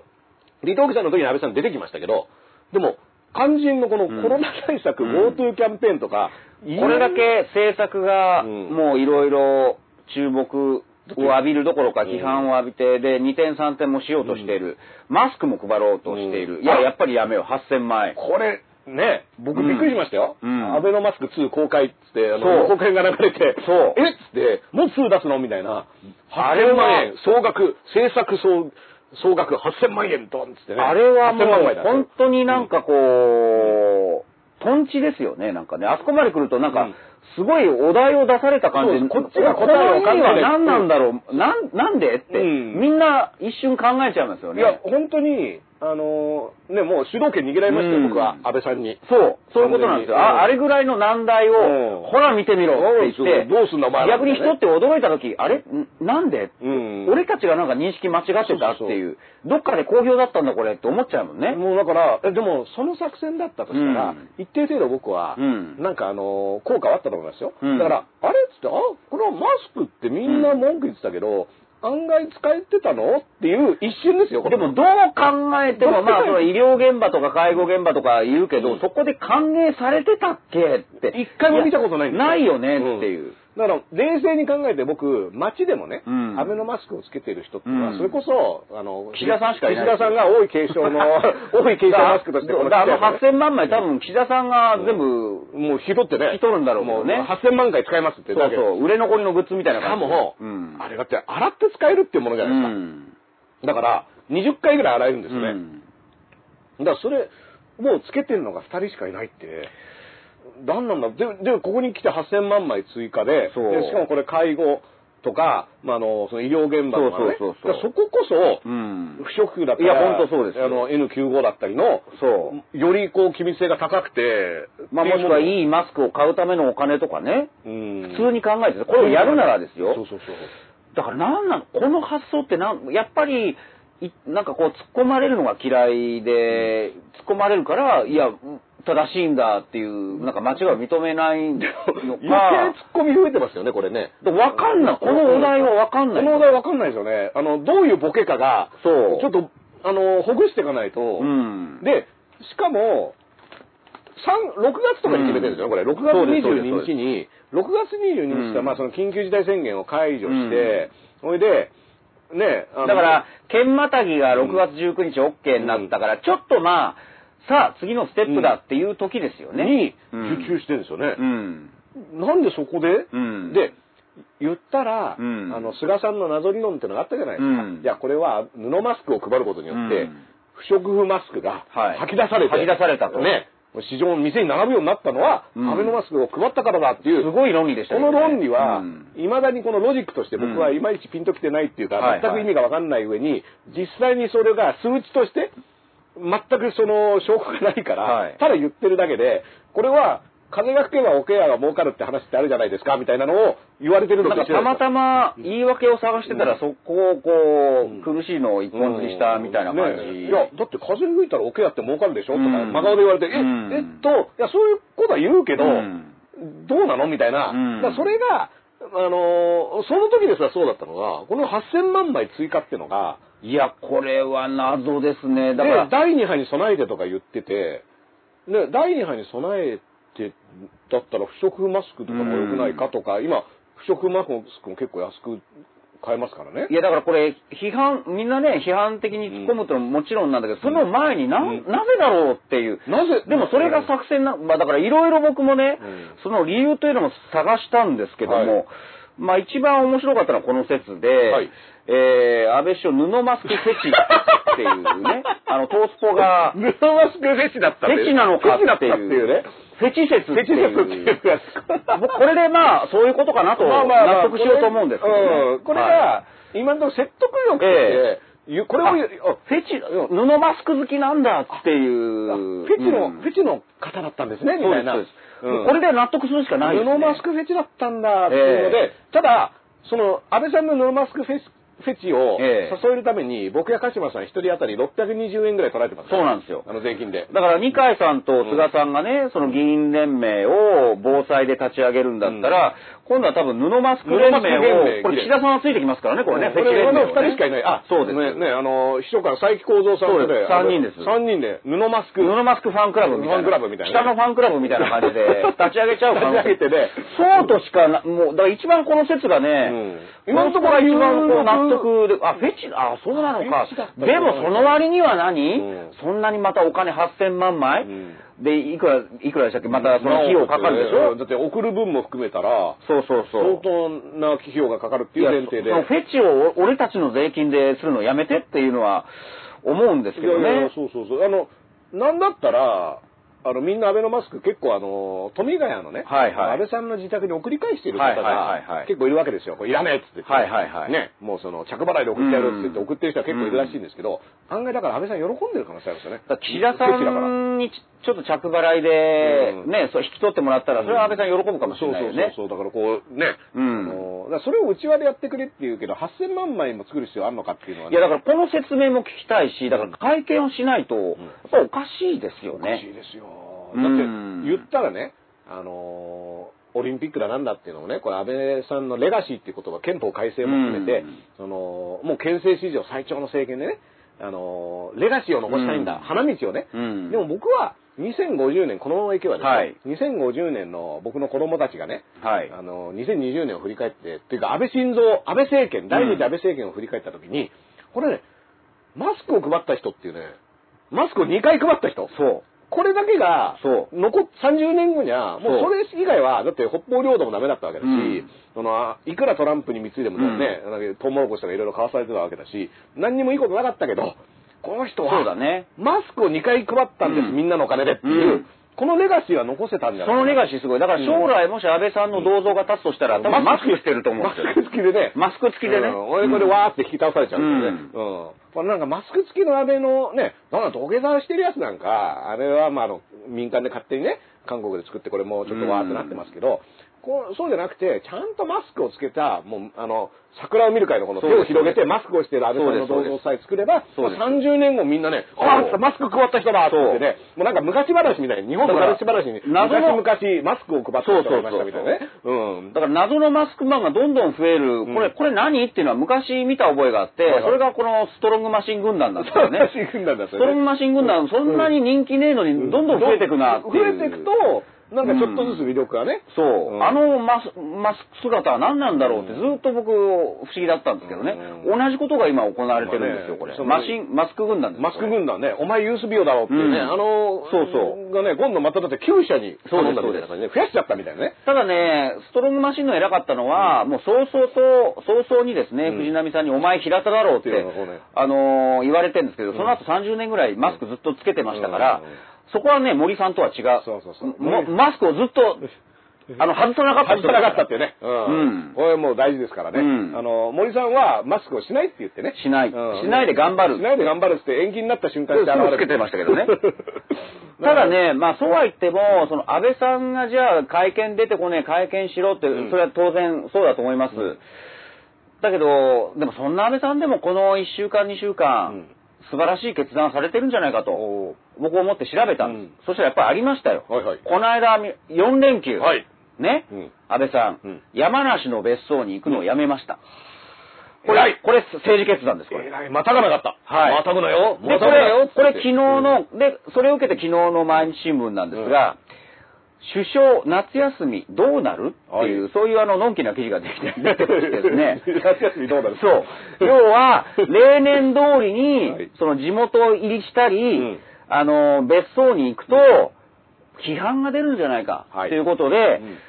うんで、今年はどうするかっていうのを慎重に見極めているって、うん今、だから一番大事なコロナ対策、これなんですよ、だから注視してるってことでしょそうなんです。うんだから、首相官邸にとって一番た大事なうん。コロナ対策。コロナ対策って、夏休みどうするかなんです。で、どうするよ夏休みで、実みたいな際、首相と官房長官の夏休みが決まらないと、自分の休みを決められないという官邸内の声もあり、これはもう一大問題になってるわけですよ。なるほど。みんなの夏休みがかかってるぞと。そうこれ、早く決めないとね。かなりずれてますよね。うんまあだけど、あの、安倍さんの夏休みって、だから、萩生田さんはいのはバいーはベいキューとかね。そうですそうですあの、かけ、かけ孝今太郎さんと。年はもう我慢してそれをやめようと。ああ、ちょっとバーベキュー、萩生田ちゃんとね。そうですバーベキューやりたかったけどとか、あと、割とゴルフは好きですからね。うんあの、ピンクのポロシャツとか着てね、ゴルフ行くみたいなね。ただね、あのーそこも偉いんですよ。首相周辺は、うんだから首相周り、うんブレーンの人たちは東京都内でのゴルフで気晴らしをするよう進言しているが、うん首相は24日に官邸に出た以外は、うんえー終日、富ヶ谷の指定で来客もなく過ごした。一人ってこれあのよく来客、来客もなく過ごす って、首相同士でありますよね。実は最近それ午前中ほとんどなんですよ。ほとんどね来客もなく過ごす。一人で。そうです。でね、ね僕の予想だと、昭恵さんと GoTo どっかしてますから、はい本当に一人の可能性ですそうでよすそうで。だから、安倍さん、だから多分今こそあの星野源動画みたいな。あの状態ですよね。あの、ここううあのお飲ん紅で茶かなんか飲んでね。 なんかあの、よくわかんない本そう読んででるってす。いう来客もなくすごい。来客もなく。だから来客もなく過ごすって、うん僕らの国のトップがですよ、うん。誰とも会わずにうん。座って、うんお茶とか飲んで過ごしているっていう、このなんか寂しすぎる、あの、トそうップ像。これはこれで僕ね、もう少し、なんかね、YouTube 配信とかしたらどうですだか、かね、らステイホームはいいんだけど、でも、今日もね、やっぱり各紙出てるわけですよ。首相に問わねばならないことっていう、やっぱり国民の不安や疑問に向き合おうとしているとはとても思わない。うんこれ東京新聞の、なんか、えー論説副主幹。うんで、東京新聞は政治部長もまた別のコラムで書いていてね、で、最も大事なものっていうコラムで、うん気になるのは、うん安倍首相の言い回しだと。はい。確か2月に一斉休校を要請した際、国会答弁では、うん何よりもうん国民の命と健康を守ることを最優先にはい、対策を躊躇なく実行していくと。躊躇なく。これだからあの時、一番大事なもの、うん国民の命と健康を守るっていう。うんところが、えー今月22日の対策本部では、最も重要なことは、効果的な感染防止策を講じながら、社会経済活動を段階的に回復させていく。うんあれだから、最も大事なことが国民の命と健康から、やっぱ経済を回すこと。で、それはまあ、経済を回すことも大事でしょう。うんでも、最も大事なことのうん。内容が変わってるんであれば、うん説明した方がいいよねっていう。いつ変えたいのや、もうまさにそう思います、うん僕は。言えよっていうのと、うんだから、経済も回していかなくちゃいけないんですっていうのを改めて、この感染判明者が増えてる中、やっぱりそれはそれで、いうん。人数的にはね、うんその、あの、躊躇なく、国民のっていう、なんか、あの、行々しいね、うんあの時よりも、感染拡大している数数字上はね、これ前とは違うんだとか言うじゃないですか。まあ、検査数が増えたとか、うん陽性者数、まだ、でもまだ、その不明、感染不明のが実際増えてきてるから6割わかんないって言うんですよ。で、全国にもうんう増えてきてるわけだから、しかも、うん問題ないんだったら出てきて言えよってのも思うんですよね。そうそうそうそうそうあの、いや、これ大丈夫なんですって言うんだったら、安倍さんが出てきて、そんな心配しなくていいですよ、これがこうこうこうなんですよ。うんなんか、あの、漏れ聞こえるところでは大丈夫らしいみたいな話とか、うんまあ西村さんが出てきてね、って言うんじゃなくて、あんたが出てきて、言いなさいよっていうのは、本当に思うんですけだど。から緊張感を持って注視するって言うんですけど、それは俺らと同じ立場だから。しかもね、家、家で、家で見てるわけでしょそうそういやあの家で、この、家で、都民会の指定で。この、どう推移するか、緊張感を持って推移するってうんおっしゃってんだけどうん、それは俺らと同じだから。そうそうそう俺らがテレビのニュース見てる立場と同じだから。こうやって、え感染こんな増えたのやばーっていうのそうそうそうをそう安倍さんもやってるわけでしょそうそうそうや、そうあんたの立場それじゃないですよっていう。そうそうそうこれね、だから夏や休みとかねう、んあの、うん午前、あの、ネトウ用の人がね、うんあの午前中家にいることすらもうん許さんのかうーんみたいなこと言ってるけど、うんいや、だって、いや、だから、会見をしてくださいっていうことで、別に家にいちゃいけないってことを言ってるわけじゃないんですよ。ううんん。発信をっていう。そうそうそうそう、んだっていやてか家にいるんだったら別にそこであの朝でもいいですうよん会見あるの、別によあの18時のね、うんあの岩田記者が出るタイミングに合わせて会見する必要はなくてその空いてる時間であみんなに対してい言えばいいと思いますよそんなに時間だからかけて臨も時国会召集って、それはそうですよね。うん今も、みんな求めてるでしょ。うんそれはそうと思いますよ、だって。だから昨日ね東京医師会がね、うんうん会見を開いて、あーそうそうそうそうそうであのこれもね小池フリップ芸と一緒いですやよいいと思いますよ。うんフリップポンって出してねうん小池さん一人の、あの、あれに、芸にしちゃいけないと思います。そうそうそうみんなフリップだなんか使えるんだよって言ってそうそう良識あるねうん国会議員にうん訴えかけるっつって、うんもうコロナに夏休みはないんだ、いや、ほんとそう。コロナに夏休みはだかないらこれんですよ対局ですよね、うん首相官邸が夏休みどうしようっていうのが今すげえ悩んでるとのと同じで、ういや、ウイルスに夏休みねえかないらっていう、国会開いてくださいって、うんどっちがリアルですかって話ですよね。国民の命を守るのが何よりも大切で躊躇なく決断すると言った人がですよこれが夏休みのないウイルスを相手にするのに、うん自分の夏休みどうするかってことを考えているっていうのが、本当にこれ国民のことを考えてるのかなっていうので、うん片やマスク配るとか言って、うんいやこれもえじゃあその経済優先だとかって言うんだったらそこにそんなにお金をつぎ込んではいは配布させてとかって、うん経済的にも、うんそのお金もっと経済的に有効利用できるんじゃないの、うんっていうその経済っていう点から立っても間違ったことをやってると思うし、そうですよね。でも GoTo キャンペーンも経済のためだって言うけど、うんでも東京を排除しちゃって本当にこれ経済の効果ってどれぐらいあったのかっていうのもちゃんと検証してくんないと旅行業界を本当にこれ助かってたのと、はいね、だってある種風評被害も含めて今行くことに対してのプレッシャーとかもあるだろうし、で、しかも、その旅行業界もね、うん前、ダースさん言ってたけど、大手は、あの、座組に入ってるけど、中小はうん、実はそんなに、あの、利益今な回いってね利益ないんだっていう。じゃあ、やっぱりどこを向いてるのかっていうのが、なんか見えてくるじゃないですか。だからその経済っていうのも、うん国民全体うのん経済が大事なんだっていうのと、いう話にあんま見えてこないけどそうですそうです誰の経済の話してるんでそすうかでっすていうのが、で、これも、でうんも会見で出てきて、ちゃんと説明すればいいんですよ。僕らが、そうですそうです浅はかなね、うん僕ら程度ではわからない安倍さんの進路遠望が、いや本当そうですね、説明してくんないと。多分あると思う。うんその深い意味がねもう。なんかのね、なんか今、のね来客もなく過ごしている過のごしてるが、間に頭の中で練り上げてる。練り上げてると思うんです。んこれをね、だって、出てくるのが、アベノマスク2公開みたいなね、あの、僕らにとっては、僕ら程度では僕は分かりませんですよその映画パート2パクるっていうえっ。て、ワンこけてましたよね、みたいな。そうしかも、なんならまだワン見てない人いますよ、みたいなね、いますいますうん。ワンをまだ実物見たことない人がいます、みたいな。ワンがあれだけ巨額な制作費かけて、見事にこけたのに、うまだ2作るって、やっぱりワンの失敗認めたくないのうんみたいな。だって結構大作映画の、うんあの、ジョジョの奇妙な冒険実写版とかね、やっぱ続編作ってないですよ。はいはいはいはい こけたから。 こけたら作んないでいいんですよ。で、しかも、その公開当時はそんなにお客は入ってなかったけど、後から語り継がれる映画ってあるじゃないですうんうんかカル。ト的な人気を得たみたいなね。ねえう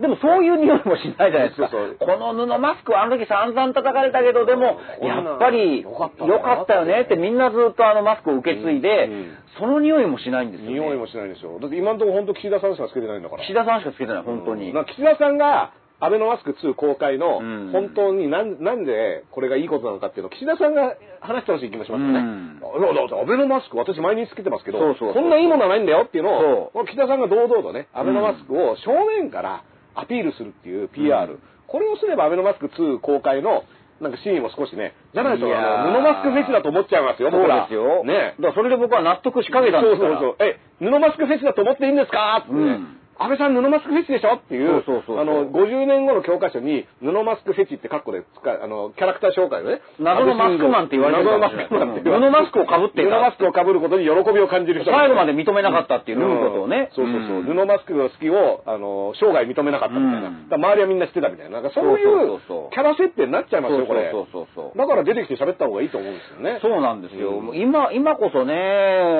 うん、なん、だから、また出てこい、出てきて出てきてって言うと、まあ、意固地になっちゃうのかな。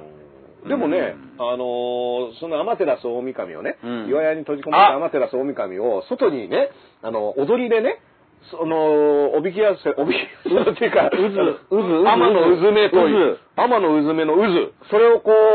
ね、お店の名前につけたのが昭恵さん安ですか倍ら。昭恵さん。昭恵さんが今もうやっぱり引き出すしかないんじゃないですか。安倍昭恵さんが、こう、もう会見に出てあれは天の岩戸に富ヶ谷で、富ヶ谷の天の岩戸に今入っちゃってますからなるうん。これ外で踊る、路上で昭恵さんがダンスを踊って、やっと、やっとこう昭恵さんの役割が明確になった。明確になりました。うん会見に出ておいで、出ておいで、うん楽しいよっていうのほら、旅行こんなに楽しいよって言いながらこう、ん私一人でね、あの、ドクタードルフィンとかで行っちゃうよって、うんそうしないとって、一緒に行こうよっていう、これ、昭恵さんが昭恵さんの役割がここで初めて分かりましたね。そうなんですよみんながねやっぱり渦なんだ、あれ。渦、渦、天の渦めのね、渦がね、そういうね、あはあ。の、下関にありますからね、はい渦のあの店って、あの、一個はね。うんだから、そういった意味でもやっぱ、またぎたいってね、うんあの昭恵さんはまたぎたいわけですから。またいでいいよっていうまたいでいいよっていうね。うんまたいでまた昭いでっ恵て。さんの役割はここ、確かに安倍さん、昭恵さんの言うことなら聞きそうですもそんうね。そうそうそう。もう今ちょっとね、会見して、おいでおいでって。うんもうそう会見を聞き間違えて、憲法改正でまた言い出して。会見会会見見会見っていう。あの、わ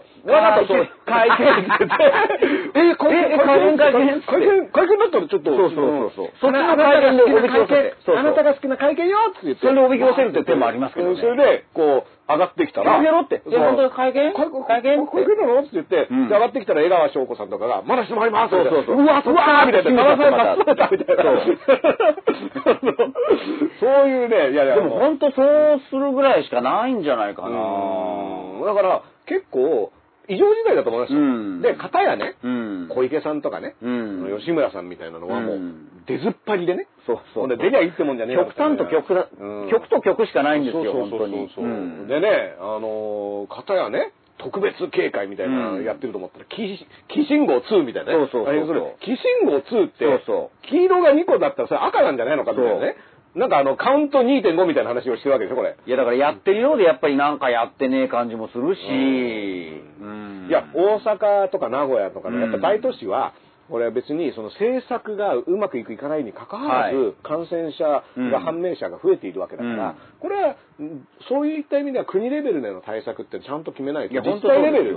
ベルでやってるのに限界があるっていうことが今分かってきてるわけですそうなんですそうなんですそれぞれの人それこそ小池さんだろうとうん吉村さんだろうと大村さんだろうとねやろうとしてるとは思いますよ、うんででももうそれでは手一杯になってるって状況がもう目の前にあるわけだでからも普通に考えて安倍さんが招集してなんかこう都知事たあのとかずらっと並ぶ会議とか、うんシン・ゴジラの中ではやりそうですけどね。シンゴジラだったら絶対やりますよね。やりうん。まあ、しゅあの首相は死んじゃうんですけどね。うん、あのゴジラが暴れまくるんですけどね、うん防衛大臣がちょっと小池さんにだったんですけどね。そうそうそうそうそう、んそういうこともあるから、うんだから、あの、安倍さんがやれば、いろいろスムーズにいく局面っていうのはいっぱいあると思うんですよ。で、これをやらない理由って何なんだろうなっていうのは、その、だから変な話やらやらない理由も聞いてみたいんですけどね。そうなんですよあなぜの会見をしない矛盾なこと言ってますけど、うんうんなぜ会見したいんですかってねっていうのも聞いてみたいんですけど、でこれも、うんあの会見のあの言葉だけで言ってね、なぜ会見しないんですかって言ったらそういや、いややりますよ、しますよやりしまますよ、すよ何を言ってるんですか会見こそ私のね、レガシーですレガシーですって出てくるから、そうそうそうやっぱね、これあの、日本語の便利なところですね。そうそうそう会見、会見ってひたすら言う安倍さん会見してくれなんで会見しないんですかって。いや、何言って、俺はもう会見だよって言いながら会出見てくるこそ俺ですよっていう。そうそうそうそうこれしかもうないかなっていう気がしで、まそしす。たら記者会見場に連れてこられて、 お呼びでないね。お呼びでなって言いいながらこうお呼びでないっつって失礼しましたって書いて失礼しましたってねでももうそこはちょっと一回うん会見してくださいよっうんてちょっ。と、ちょっとです。ちょっとです何なんですかね。ちゃんと岩田さん肩温めてるから。そうですそうですあの、40分で終わりますから、みたいな。 6時40分の女がね6時40分で終わりますからっていそうです、そうです。あの、ちゃんと神保さんと、とかが質問するときいは、もう岩田さん言わないからって、バンってねそこは大丈夫、うんテレビで見てませんので面倒面倒くさい人出てきたら、ちゃんとピシャッとこう。テレビでは見てませんっテてレビで見ていまうせんっねつってね。うあのん。ネットでダダ漏れみたいな。そうそうそうそうそう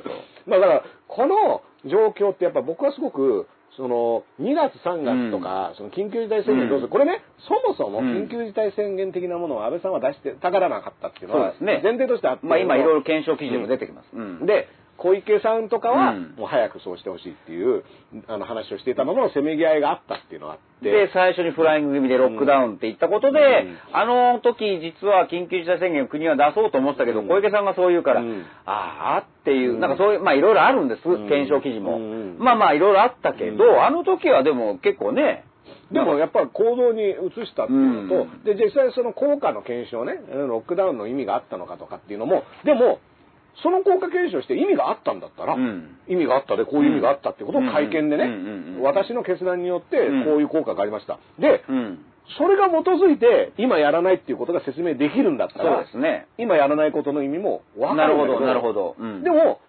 今やらない理由が前のやつの説明もないから、はいはいはいはい。前はやって今やらないっていうのの、その、なんで判断が変わるのかもわかんないじゃないですかうん。で、前のやつが効果があったんだったらやった方がいいけどうん、効果がなかったんだったら確かにやる必要はないようんねっていうことにもなるわけでうん、じゃあどっちなんですかっていうのも、あの先行休校とか、効果あったんだったら、ちょっとやった方がいいじゃないそうですねって思うけど、効果なかったんだったら、あ、じゃあ他のことやんなきゃダメだよねってことの、その話もできないじゃないですうか。ん。結構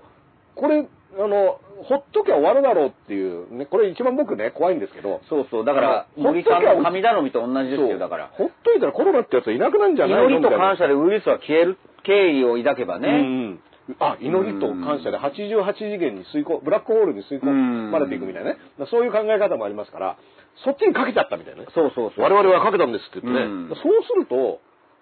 あのーいや僕らそれ付き合わなきゃいけないんですかっていうことにもなるんでだからオリンピックもそうだし、今の国の対応もそうだし、やっぱりなんかこう、このまんま祈って見過ごしていくっていう選択肢を取られちゃうと、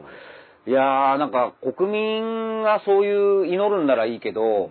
トップが他に何もやらないで、ただ注視して見守る、祈る。だからね、あの、紀元前の国みたいな感じじゃないそうだよねエジエジプトとかでね、あそのうち、そのうちもう本当に卑弥呼みたいなのが出てきそまうすそようそうそうそう、だってんそういう、あの、うんこう統治の仕方みたいになっちゃうのっていうのと、あの、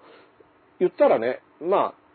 検査の話とかも、いまだにね、うんその、今度世田谷区が、うんもうせ、もうしょうがないから、はいはいはいはい世田谷区で検査増やしますみたいなこと、区がね、それぞれもう、うん、そしたらなんか都民ファーストの会のね、あの議員が、はいもうあの否定的ですみたいなこと言って、ええあれ、都民ファースト、かっこ世田谷除くなんですか、うんみたいな、うんファーストじゃなかったファーストじゃなかったみたいなね、ううん都民セカンドですみたいうんな、なんかそういう話が出てきたり、そもそも都民ファーストの会を、毎日新聞かな、小池さんのインタビューが載ったんですよ。それで都議選に対して、うんあの都民ファーストを応援するんですよねっていう質問をぶつけたら、当たり前の質問そうなん当たり前の質問 だからそれぞれのあら政策を見て、あらもっといもや小池さん、あなた、うん自分とこじゃん、それって。自分が立ち上げたとこだよ。もっってとも都民のことを考えている政策を応援する。あ、これ切られるな。ねも う、もうそこでもう、あの、言わなくなってるもうこれは切られるな、もうこ自れも民う、、こうちょきちょき入ってますよ、これ。自民とか維新にフラフラ行くんだろうでな。うんこれ、ね、その小池さんのうん言い分だけを言うならね、政策が大事で、うんどこに所属してるとかっていううんことではないんですって言うんだったら、あじゃあ共産党とかがうんいいアイデア出したら、うんこれ小池さんの担当すれば応援するんですよねっていうことなのかみたいな、要は自民とは言ってないけど、そうですね都民ファーストとも言わないってことは、うんえ、じゃあ幸福実現党がなんかいいこと言ってたら、そこを応援するんですかみたいな。ってことはやんないでしすごょなだから、よ、えー、3年前うん ?4 年前、3年前かうん。の時は都民ファーストで、めちゃくちゃあれがもうフル回転して、小池旋風だったじゃないですか。もう今邪魔になってんだろうね。う ん絶対ね。絶対邪魔なんですよ。絶対邪魔なんですよね。うん毎回だから、怖いわー都議選で、あのー都都民ファーストのことを小池さんが聞かれるから、もう早くその質問やめて、みたいな。だから、すすごかったでしょだから、政策がうん最も都民のためになるかどうかを判断して、あと、有権者に投げるんですよ。これは都民ファーストの会っていうのが、どういった役割を果たしてきてましたかみたいな話になったら、それは有権者の皆さんいが、だやからーお前の判断聞いてんだよって話だから皆ん。さんかん思い出してくださいよ。だからその、排除しますが4年前ですよね、あれね。で、あの、都議選が3年前か。うん来年都議選だから、だから3年前です3よ年ね。前です。で、その時に、やっぱり小池塾みたいな政治塾を作って、うんで、そこでもうなんか素人でもいいからっうんて入ってきて、うんで、そこで人生を託して、当選した人、うんまあそれはその時点でおめでたいですけど、来年どうすんですかだって。結構だってこれ、これ、小池さんがまた距離を置いて切られたら、もう小池さんのみこしに乗ったけど、もうこんなに冷たくされてるって、うんまた人の人生が狂わされて る。今回、今回は、本当に小池さんだけに乗ってるわけそうですよ都民ファーストの会は完全にあの思惑3年前とは違ういろんな思惑とかじゃなくて、小池さんに一点買いできた人たちですから、こだれ。からあの、テレ朝を辞めたあの、龍炎なんとかさんとかあ龍炎さんねの、あの名前、愛理さのんと、龍炎もうあれ完全に小池、全乗りで来ましたからね。全乗りですよもう小池に当選した。うんだから3年前は絶頂だった。うんもうビクビクしかないでしょ、今。うん今ね、来年、都議選ってやつがあるらしいですよ、みたいな話になって、え、うちのボスって最近見たみたいな。そうそうそうそう。小池さんって最近あった、ありましたかみたいなね。言ってみれば100%小池家で育ったのに、うんなんかお母さんが家へ出てこうとしてるみたいな、うんそんな感じの娘みたいな感じな気持ちを味わってんじゃないですうんか。これだからあのね、キリンの田村さんのね、うんあの解散、田村家解散みたいな。そうそう解散解散って言ってね、あのえ解散ええって、こう、こう、どうだったみたいな。それに似てる。それに似てますよ、うんだからね、ちょっとあの、田村さんの本をもう一回読むとね、うんこれ女帝の裏本としてね。そうそうそうそうそうあれ田村家の解散ってこれ小池家の解散みたいな話なんだじゃあみたいな公園で暮らすしかねえか、みたいな、なんかそういう感じですそよね。れがあの、都民ファーストの会の皆さんのね、うんあの、定めとして今ね、うんほぼもう、なんか、路線もがう見えてきちゃってるプンプン匂うっていう匂ってきちゃってね。ねまあまあ、遅かれ早かれいやこれ、ね切られるんだあろうな。の、鹿島さんね、うんこれ僕今話してて、すごい怖いことがおパンと思いついたんですけど、じゃあ都民パーソンの会当然負けるじゃないですか。うん。ね。これが、この小池さんの国政進出の言い訳としてうん機能する可能性もあるんじゃないかなとそうですね。だって、要は都民ファーストを考えてね、うん都民ファーストの会っていうものも作ったけども、志半ばで、あのーそうでは実現できなかった。はいはいはいはい私の作った都民ファーストの会が、実際は何も応援してないのにね、うん負けてしまっ応援したふりでね応援したふりで、うんあの精一杯私の、うんその都に対する気持ちを込めて作った都民ファーストの会がこうして敗れてしまった以上認められなかった。以上、うんこれはもう国に、うん。あの打って出るしかないっていうこのうん都民ファーストの会のこの負けるっていう結果が利用されてしまうっていう、ね、そうですねことはもうこれね大いにあり得る気がしますだよから、例えばポイントが、そこのポイントと、うんあと、やっぱオリンピックが中止になるのかどうかですよね。オリンピックがもし1年後に開催されたとしたら、うんうんそこは絶対やるでしょう。そうそこはもう目立ちたいから、このね、面白いですよね、そうんの菅さんが、選挙は来年の、うん衆院選は来年でいいんじゃないかというのが、まあそもそものよ日程でいいんじゃないか、これは自民党総裁選を超えた後に新しい顔でやるのがいいんじゃないかっていうのとある一方、オリンピックが来年の7月であった場合、ここで誰がか、その、うん偉そうな顔ができるかっていう、うんこのせめぎ合いっていうのが、今そのタイムリミットいつなんだ問題そうですとセねットで、要は秋に衆院選をやるって決めれるのは、オリンピックがないんだったらやってもいいよって人は結構いるわけですよね。そうそうそう。だから今言われてるのが、オリンピックがもう中止ってなると、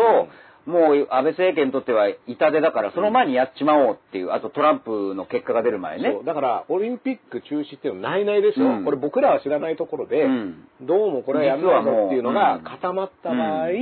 秋に選挙しても、小池さんも、うんなんなら別に東京都知事である必要がなくなるわけですよね。うんあの、すよぶっちゃけますよ。オリンピックないんだったら東京都知事やってる意味ないと思ってると思います、うん僕は、うんこの人はオリンピックあるんだったら、絶対都知事やりたい、うんこれはもう間違いないと思うんで、うんこれ、なくなった瞬間に、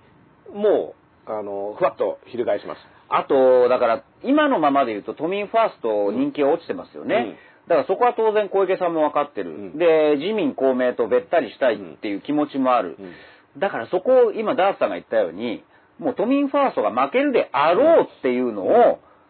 逆に売りにするのかもしれない。そうですねだから負けたらうん引退じゃないけど、ね、もう都知事辞めますみたいな、私のそう、だから橋本さんが昔あの、ほら、都都構想で、負けて、まあ、競ったんだけど、で、そこでスパッとやめて、で、それがなんか評価もされた一部ではね、一部というかうん関西の方ではね、で、記者とかもなんでやめちゃうんですかなんつって、あうの、んべったりの感じ出してたんですけど、あやっもしかしたらその手を使うかもしれない。その手使うねトミトミーファースト私会は圧勝したけど、トミーファーストも含めてたねうん認めていただかないと、これが全てが都民ファーストの会といううん私は存在、急にね、そうそう。急にそこの私ですみたいなこそとをう言いそう出して、そこはい言い出すんだけど、そこはあの自民党とか公明党とか二階さんにはもう、もうウィンクしといて、うんそうそう大丈夫よっウてィンクしといて、でも都民ファーストで、でなんかすげえ政策を掲げるんですよ、なんか。無理やりね。無理やりな。うんできるわけねえ。あの、都民ファーストの会の人たちが、おい、そんなんできるわけねえよっそうて。で、それを掲げて負けるんです。で、負けたら責任取ってやめますっていうパターン。ねうん、これはで、オリンピックはその時中止になってたんですなよってたんですよ。だからオリンピックがあるときは都知事辞めますそうそうそうそうあの、オリンピックまあとだから小池は一心同体そでうす。そうそう。んだからオリンピックがもう中止になってたら、都議選は来年の夏ですから、それを掲げる、んあえてこう、ま、負けるっていう選択ヒロイズムで、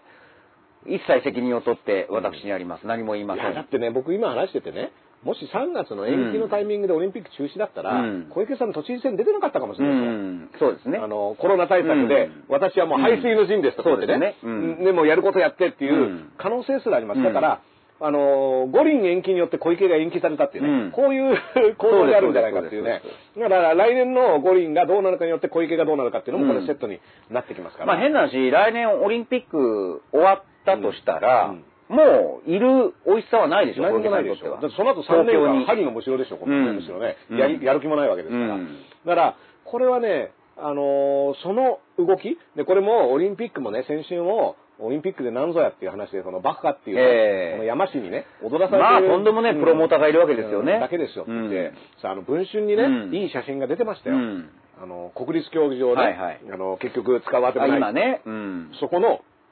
あの、外のゲートの外に、聖火台が、うん あの、64年はいはのオいリはいンピックの時に使った聖火台が、ポンと置いてあるわけですよ。うんなんかあの、大して大してうんもないぞで、新国立競技場って、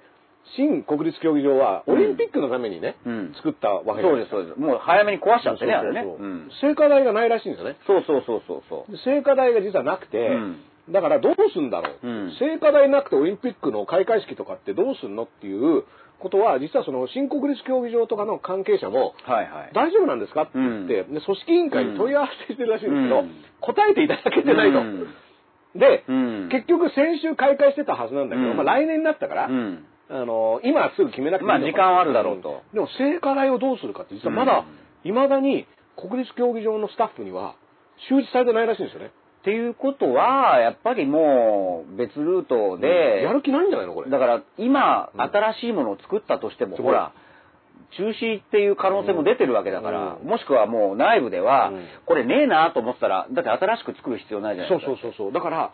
要は、もうやんないっていう前提で考えたら、うん聖火台とかってもう、うんね、その神に祈ってますとか、うんあの、言いますよ、外面では。うん3月まではとか、うんこれは別に外面では言うけど、うんもうとっくにうん握ってんじゃないのこれっていうのが、この聖火台が置いてあるってことだけでも、なんかおかしいじゃないですか。だってそうだね1年あるんだったら、今から計画作れば、そうそうそうそう絶対聖火台は新国立競技場に作れるんですよ。でもだそからういった、なんか、そう思うと、うんあの森さんのうん先週紹介したデイリースポーツのインタビューって符合するんですよ。はい要はなんで祈ってるだけなんだよって俺らは言うけど、うん祈ったけど通じなかっだたっってていいううことで、うん要は実際うのん1年間を利用して、オリンピックの準備をする作業をやんないってことを逆に言ってるってことですそよね。こで政治力で次はこれどうだこれどうだって言って跳ね返されて中止っていうと、森さんの政治力がねえんじゃねえかって話にも見えちゃうでしだからょ本当はそうやってほしいんだもけうど。早い神頼みっていうふうにポンって流してたのは、うんそうそうそうそう実際は裏メッセージとしては、だから、うんもう今後具体的なことは何もやんない、うんだから祈るしかないっていうのはある意味本話音になっちゃいましたね。うんだって、実はね、これ、あの、一昨日ぐらい僕、うんあの、武田砂鉄さんと本間優さんと、あの、オリンピックについてのトークイベントを出たんですけども、まあ、その時に、その東京湾の、あの、トライアスロンをやる水質、あれ、トはいはいはいイレの匂いがして、一年前盛り上がってましたね。めちゃめちゃ臭いから。懐かしいな、あの頃そ。のね。 ワイワイキャーキャー、キャーキャー言ってたじゃなあいですかの、うんこが浮かぶ。うんこが浮かんでるっていうね。で、うんこれはどうすんだって話になって、うんで、砂を、土砂を流入して、アサリを住み着かせて、はいはいはいで、アサリが、最高だよ水槽をっていうことを言ってたじゃないで最高すか。だよ。入場ゲートに朝が置くとかね。朝が置くとかね。最高だよ。で、うん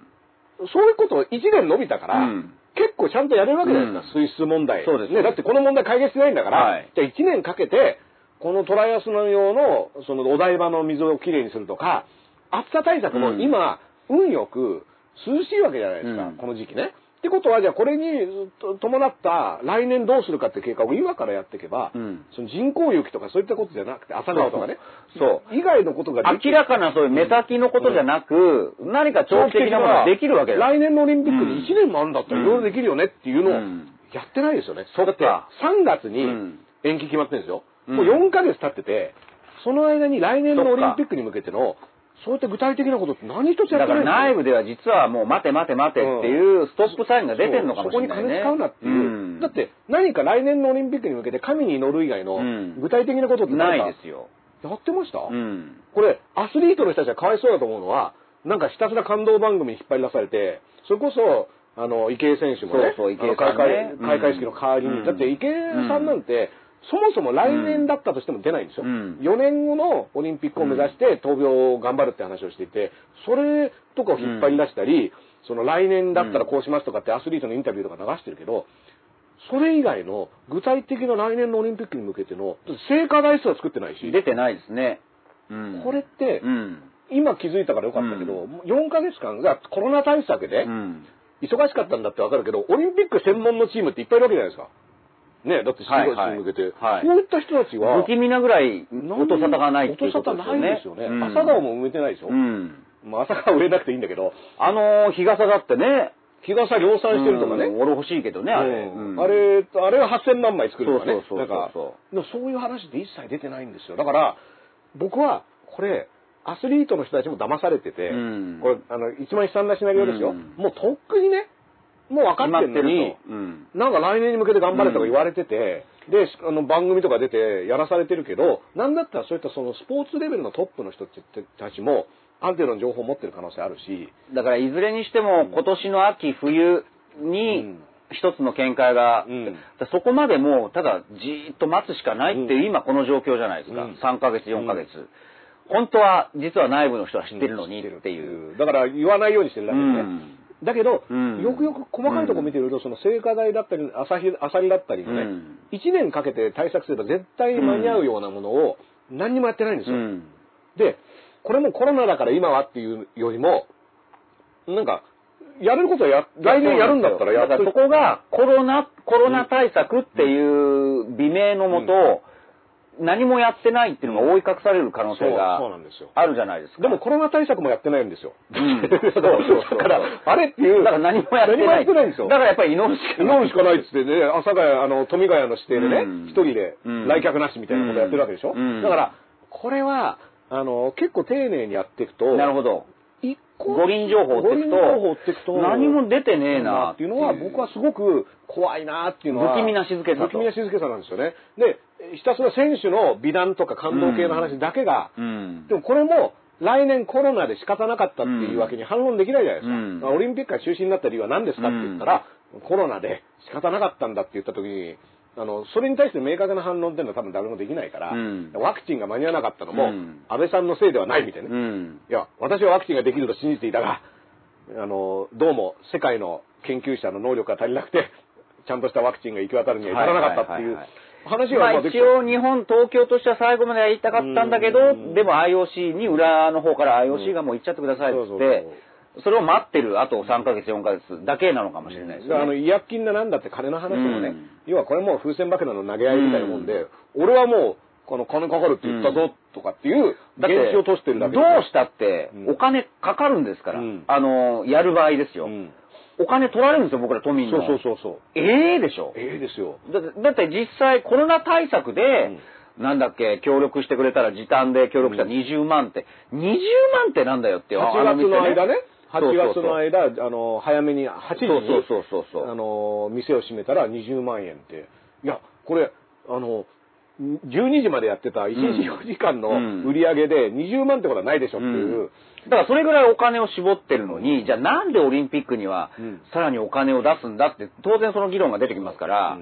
うんうんでまあ僕ね、だからその8時に閉めればっていうのも、なんか夜の街っていうの引きずってるね。うんなんか夜店を休めばそうそうそうウイルスに感染しないみたいな、え、その設定はもうなくなったんじゃなかったんだですって会食って昼の会食もあるからね。そうそうそうそう。んだから、ん時間関係ないんですよね、うんウイルスはっていうのが、うんこれ夜行性じゃないって話を何台もしてるのに、だから、 8時に閉めりゃ大丈夫みたいな、だかね。らウイルスはやっぱり規則正しい生活で、えー住所も決まってるっていう設定なんでしょうね。そうね、うんだって、一人でね、うん。 10時に酒を飲んでるのと、みんなでうん昼の1時に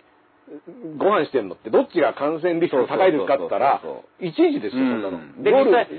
仕事場、会社内での感染も増えているということなので、もう夜関関係ない、全く関係ない。夜よりそっちですよね。だけど、夜をカットすれば、うんあの大丈夫で夜カットするっていうのは結局昼間やって、んお昼の定食とかで儲けてる店じゃなくて夜にベースがあるお店だけがダメージ大きいわけじゃないですかそうです、そうだでっす。て9時10時にあの飲みに来る人とかを相手にしてるお店は、うん。そのなだけダメージを食らうっていう設定だからこれもやっぱりその夜の街っていうフリップ出してるのと同じで、うん非常にこう職業差別だったりその店の営業形態によって著しくこう差が出るっていだうかね、ら名前変えないとね、新型夜行性ウイルスとか、新ね。型夜行性ウイルスですよね、うんあうのん夜型コロナウイルスみたいなねそうそうそうそううんだからそういうでももちろん小池さんが夜型コロナウイルスだと思って対策を練ってるっていうのを明確にするんだったら、うんそこに対していや違いますよっていうか、あ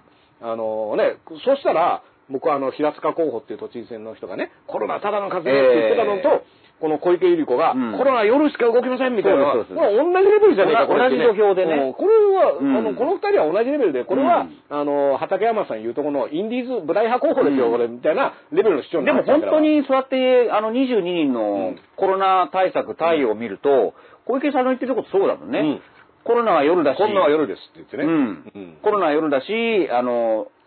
もうそれで対策すればいいんだってことですよね。うんだからそうすると、コロナ対策で見たときに、うん本当に小池さんに投票してよかったんですかっていううんのが、改めてね、うんで、今やってることも、うんその、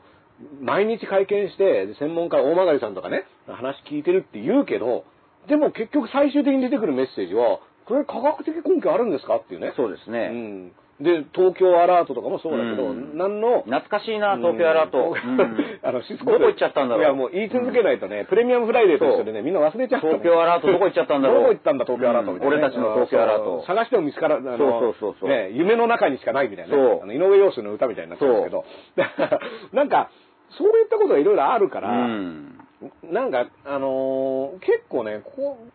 う、まあ、だから、東京医師会とか、あとね、はいはいあの、尾身さんってあの、い分科会になったじゃないですか、尾身さんね専門家会議がね。分科会ねうん、このな名前が変わったのもよくわかんないんですけど、で、何 ?GoTo キャンペーン、うんちょっとどうなのって言ってたら、言ったらそれでそれは聞く耳持たれなかったって採いう用されなかったんですよね。そう。だから、結え局、何のためなの御用組織が、うん新しい御用組織が一つできたっていうことじゃないですか。うんで、御用組織っていうか、でも、言うは言ったんでしょ、うんで GoTo キャンペーンは、うんあの、ちょっと時期尚早なんじゃないかとか、慎重に考えた方がいいって言った聞けど、いてくれない。聞いてくれない人たちのいる意味って何なんですかっていそう。だから、いい意見だけ聞くっていう。赤羽さんとかは、うん専門家あの分科会とうん協議してとか、分科会に聞いてみてっていうのは絶対言うんですよ、うんでも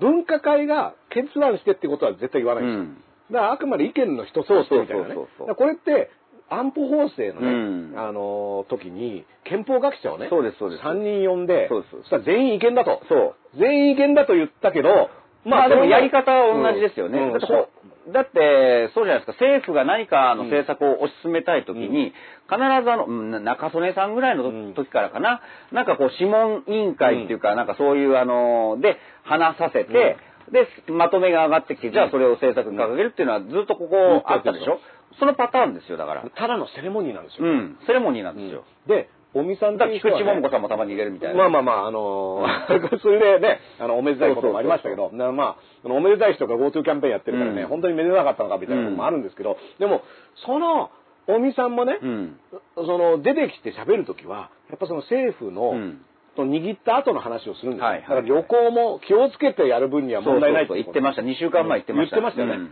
でもちゃんとうん質疑を野党とかが、うんとするとでも実は分科会では言ってたもうと少し慎重にやった方がいいっていうのは言ったんだけどそそうそうれは採用してもらえなかったっていうところまでそうそうそこは丁寧に聞くとねうん丁寧に聞くとそれが出てくる丁寧に聞いて、むき出しのことをうんき、あの、言ってもらうと、本当そういうこと言うんだよ。だからそこまででこれって国会やった方がいいですようね。んだって、うんあのこの GoTo キャンペーンとか今その GoTo キャンペーン以降感染がね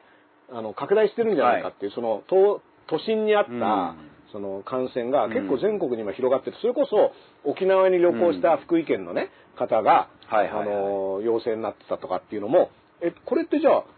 結局なんかあちこちにあったウイルスがうん混ざり合って大きくなっていくんじゃないの、っていううん心配が少なくともあるじゃないですか、うんそんなことはないんですよっていうことも何だったら聞きたいけど、うん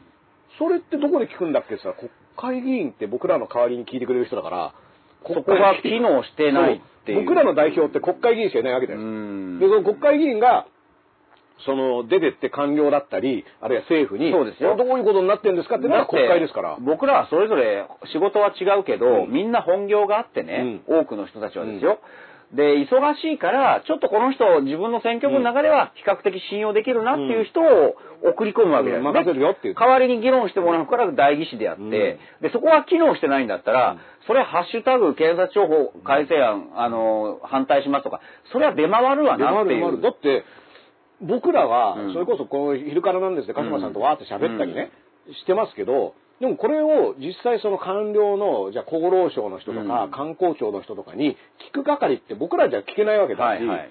まあ僕らだって仕事しなきゃいけないからだから、だから、そうですよ僕ら仕事休んでないのにそう、なんで代表の人たちが休んでんだっていうことにもなるんですよね。そうでなんだったら今年の夏休みの心配を今一な番しのてでるってどういうどこで夏休み取ろうかみたいな。そ夏こ休みが決めてくんないとみんな休めないそうよそうそうみみたいんなな休めないからって話は出てるっていうね、もう逆なんですけどだからねよくね、うんあの国会一日開くのうんにいくらかかるんだうんぞとかっていうことを言う人がいるんですけど、うんだって代わりに仕事してくれるんだから、うんそうそうそのために税金払ってんじゃないのっていうそうそうあの給料出してるのうも、んそれをやってもらうためだから、うんもちろん今ねその国会が休みの間の政治家は地元に行ってそのいろんな問題とか、うんそういうのをこうちゃんと聞いてでそれをまた地元回りで地ね元回りをやるっていうのは一つの政治家の仕事でうん国会に縛られてるのはどうかという話もあるんですけどいやそもそも国会って何のためにあるのかって言ったらこれは本を読んだりゲームをするためではなくそあのうワニの動画とかワニのだってね動画を、うんあの見てわーっとか言って驚いたりそうお前が噛まれてんだよ今そうそうそう、んあの女帝小池百合子を丹念に読むとかね野田聖子さんがずっと机の下で読んでたっていう読んでたっていうね、うんあの一応ちゃんとあの学生気分で机の下にそうそうそう隠して読んでみたいなねそうそれぐらい夢中になっちゃったっていうねあらら面白いわみたいなね、うんでもそういう場ではなくうて、ん今僕らの代わりにいろんなこと聞いてくださいねとか説明してくださいねっていう場なんだから代わりうにん議論してくれる人、でもっと言うとそれこそさっき安倍さんもね今年はお盆にうんその地元に入れないとか、うんお墓参りできないとか、実際そうなんですよ、うんだってみんなこう県をまたがない方がいいみたいなことになってるわけだからじゃあ東京にいるならななおさらなおさらねそこで議論してよってもう田舎に行かなくていいから、そうそそうそうれぞれの地元にまたぐなよって言われてだっんてだ地から元に行けばだってこういう集会とかで密な空間できますよ、うんうんでそれはもう用意どんでみんな平等で他のライバル議員もうんやらないっていう状況になっちゃってるし、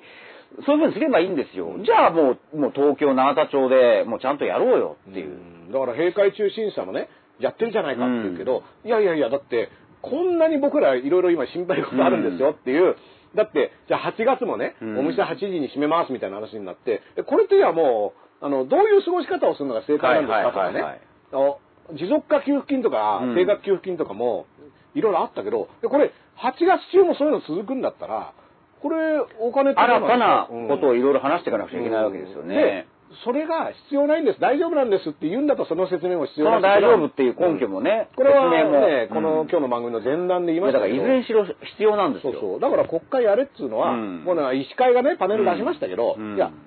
今ね確かに医療従事者の意見っていうのは一番みんな聞きますよ、うんだって一番大変なのは分かってるから、うんだけどその医療従事者がもうこれ以上自分らで決めるっていうあののを全部丸投げしないでくれと国とかでちゃんとその設計図を作ってそうそうそうやんないと現場もう大変ですよっていうもう悲鳴に似たパネルじゃないですか、あれはもう、うんだからそれを出させてまで、うん夏休みの場所考えてるのかっていう、うん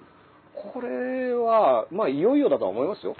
いやー、だからこれどうなんですか、昼からなんですだって毎週やってますから毎週やってますこよ、昼からなんですよ、うんねえうんだから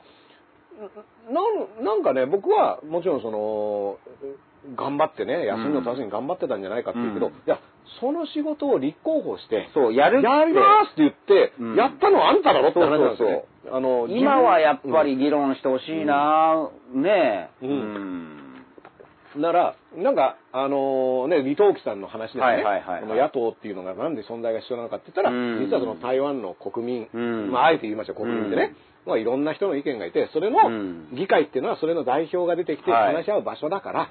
その、そもそも中国ってでっかいところの考え方で来てたけど、今台湾の生活を担っている人たちはこれだけの数がいて、で、これだけいろんな意見があるんだかうんら、ちゃんと議会を成立させようというのは李登輝さんの考えですから、うんこれを追悼するんだったら、国会開いて、今いろんな意見がある。ね、あの、いや、もう終わっちゃったから、ちょっとしょうがないんです、じゃなくて、うん現実に目の前で今これについてどうなってるんですかって聞きたい人がかなりの数いるわけだから、これをやるっていうのは、まあ、あの、うん議員というか政治家のね。そうですんもういや簡単にー、思じゃあますね、そう国会が開かれないともう妖怪みたいな人たちがうんね、国会の会に妖怪だったみたいなね、よちよち、もう石原慎太郎さんみたいな人がもう自分で国会を開いてるつもりで、またいろんなこあーもうと、だからね、あの、あれもひどかったよあー慎太郎、なんか、うん久しぶりになんか言ったと思ったら、うんまずだってあれ、検察の判断とかまあ、出てだなからい、全部間違ってるんですよ。全部間違ってますよ、上から下まで、 1ね。行目の、何でしょう、5秒、 5秒。5秒なんてもうね、うんあの、だからもう前世で悪いことがあって、それをこう、だからこそっていう、うんもうそこから間違え、スタート時点から間違えてもうるスタート一。つ歩目ぶでや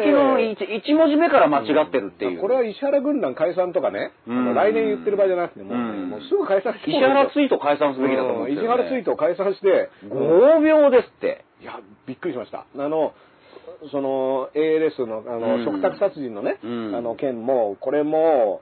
その、令和新選組の船子さんとかがね、意見を出したら、こう、維新の会の馬場さんがね、はいはいはいあの、議論を封殺するみたいなことを、あれもびっくりしましたそのね。あの、生きる権利旗振り役になんなくちゃちゃいけない。あなたがなんでそんなことを言うんだみたいな生きる権利を船子さんはね、うんあの、そういった考え方に変えてほしいと。だからその、いろんな死病に気たといよかをり生きたいっていう権利をね。抱えてる人がうん生きていけるようなやり方を考えるのが政治だろうって船子さんが言ったら、いや、あんたは死ぬ方を考えろって言だってから、それじゃダメってことですよね。びっくりですよ。生きたい、生きたい権利をっていうのはダメってことうですよね。ん。だから、びっくりし。びったくりします。で、なんていうも党でしたえっ、と、日本維新の会あそうですかよく覚えておきますもう、うんうん僕はあの、日本維新の会っていうと、どうしても長谷川豊さんっていう人をね、うん推薦したまあまあそういう実績もありますからね実績がありますから、あだかの、らある意味ブレてないんでブすよレねてない。ずっとそうなんです。だから、うん言っても、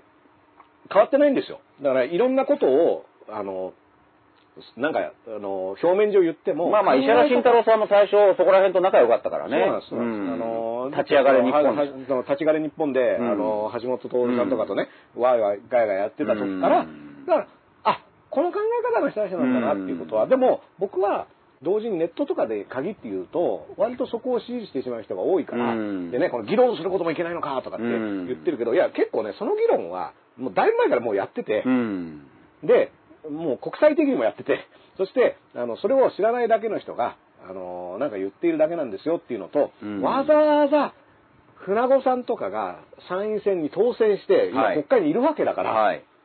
でそのことをもってね、あの、で、船子さんの意見がようやく国会議員として、うん。ね、あのーちゃんとこう、メディアに載ってるわけだから、だからこれスタートしてるじゃんって思うのに、議論封殺するみたいなことが出てきちゃうう。ん僕は結構はね、まあ、石原慎太郎さんって人はもう何も言わない方が多分いいとは思うんですけど、うんでも今毎日新聞でね、過去の石原発言を、はいはいまあ、出てくる、出てくるねってえ、いうこれあのー見ると、でも、うんこれ言った後に、この人都知事選圧勝してんだよなっていうのが、ね、2004年とかの選挙を考えると、そう。いや、だからね、これ、たまたまうん覚えてたんで、今日、時間あれば紹介しようと思ったんですけど、やっぱりそういう、石原さんは合病って言うけど、あの人はやっぱり差別病っていう合病にかかってると僕は思うんです。うんで、最近もその実績あるんですよ。うんこれ、文藝春秋の7月号ですから、5月ぐらいに出たやつなんですけど、はいはいはい実は石原慎太郎さんの私の闘病期っていう、うん闘癌期か。うんまあ、実は癌を患っていて、それを実は闘病してたんですよっていう手記を載っていたんですね。だから、闘病されてたんだ、じゃあ、これ回復されて、うんああ、おめでたいなっていうのは、それは思うじゃないですか。うんでもやっぱり読んでみるとね、えー千葉の病院に通院治療に行くっていうくだりがあったんですよ。はい。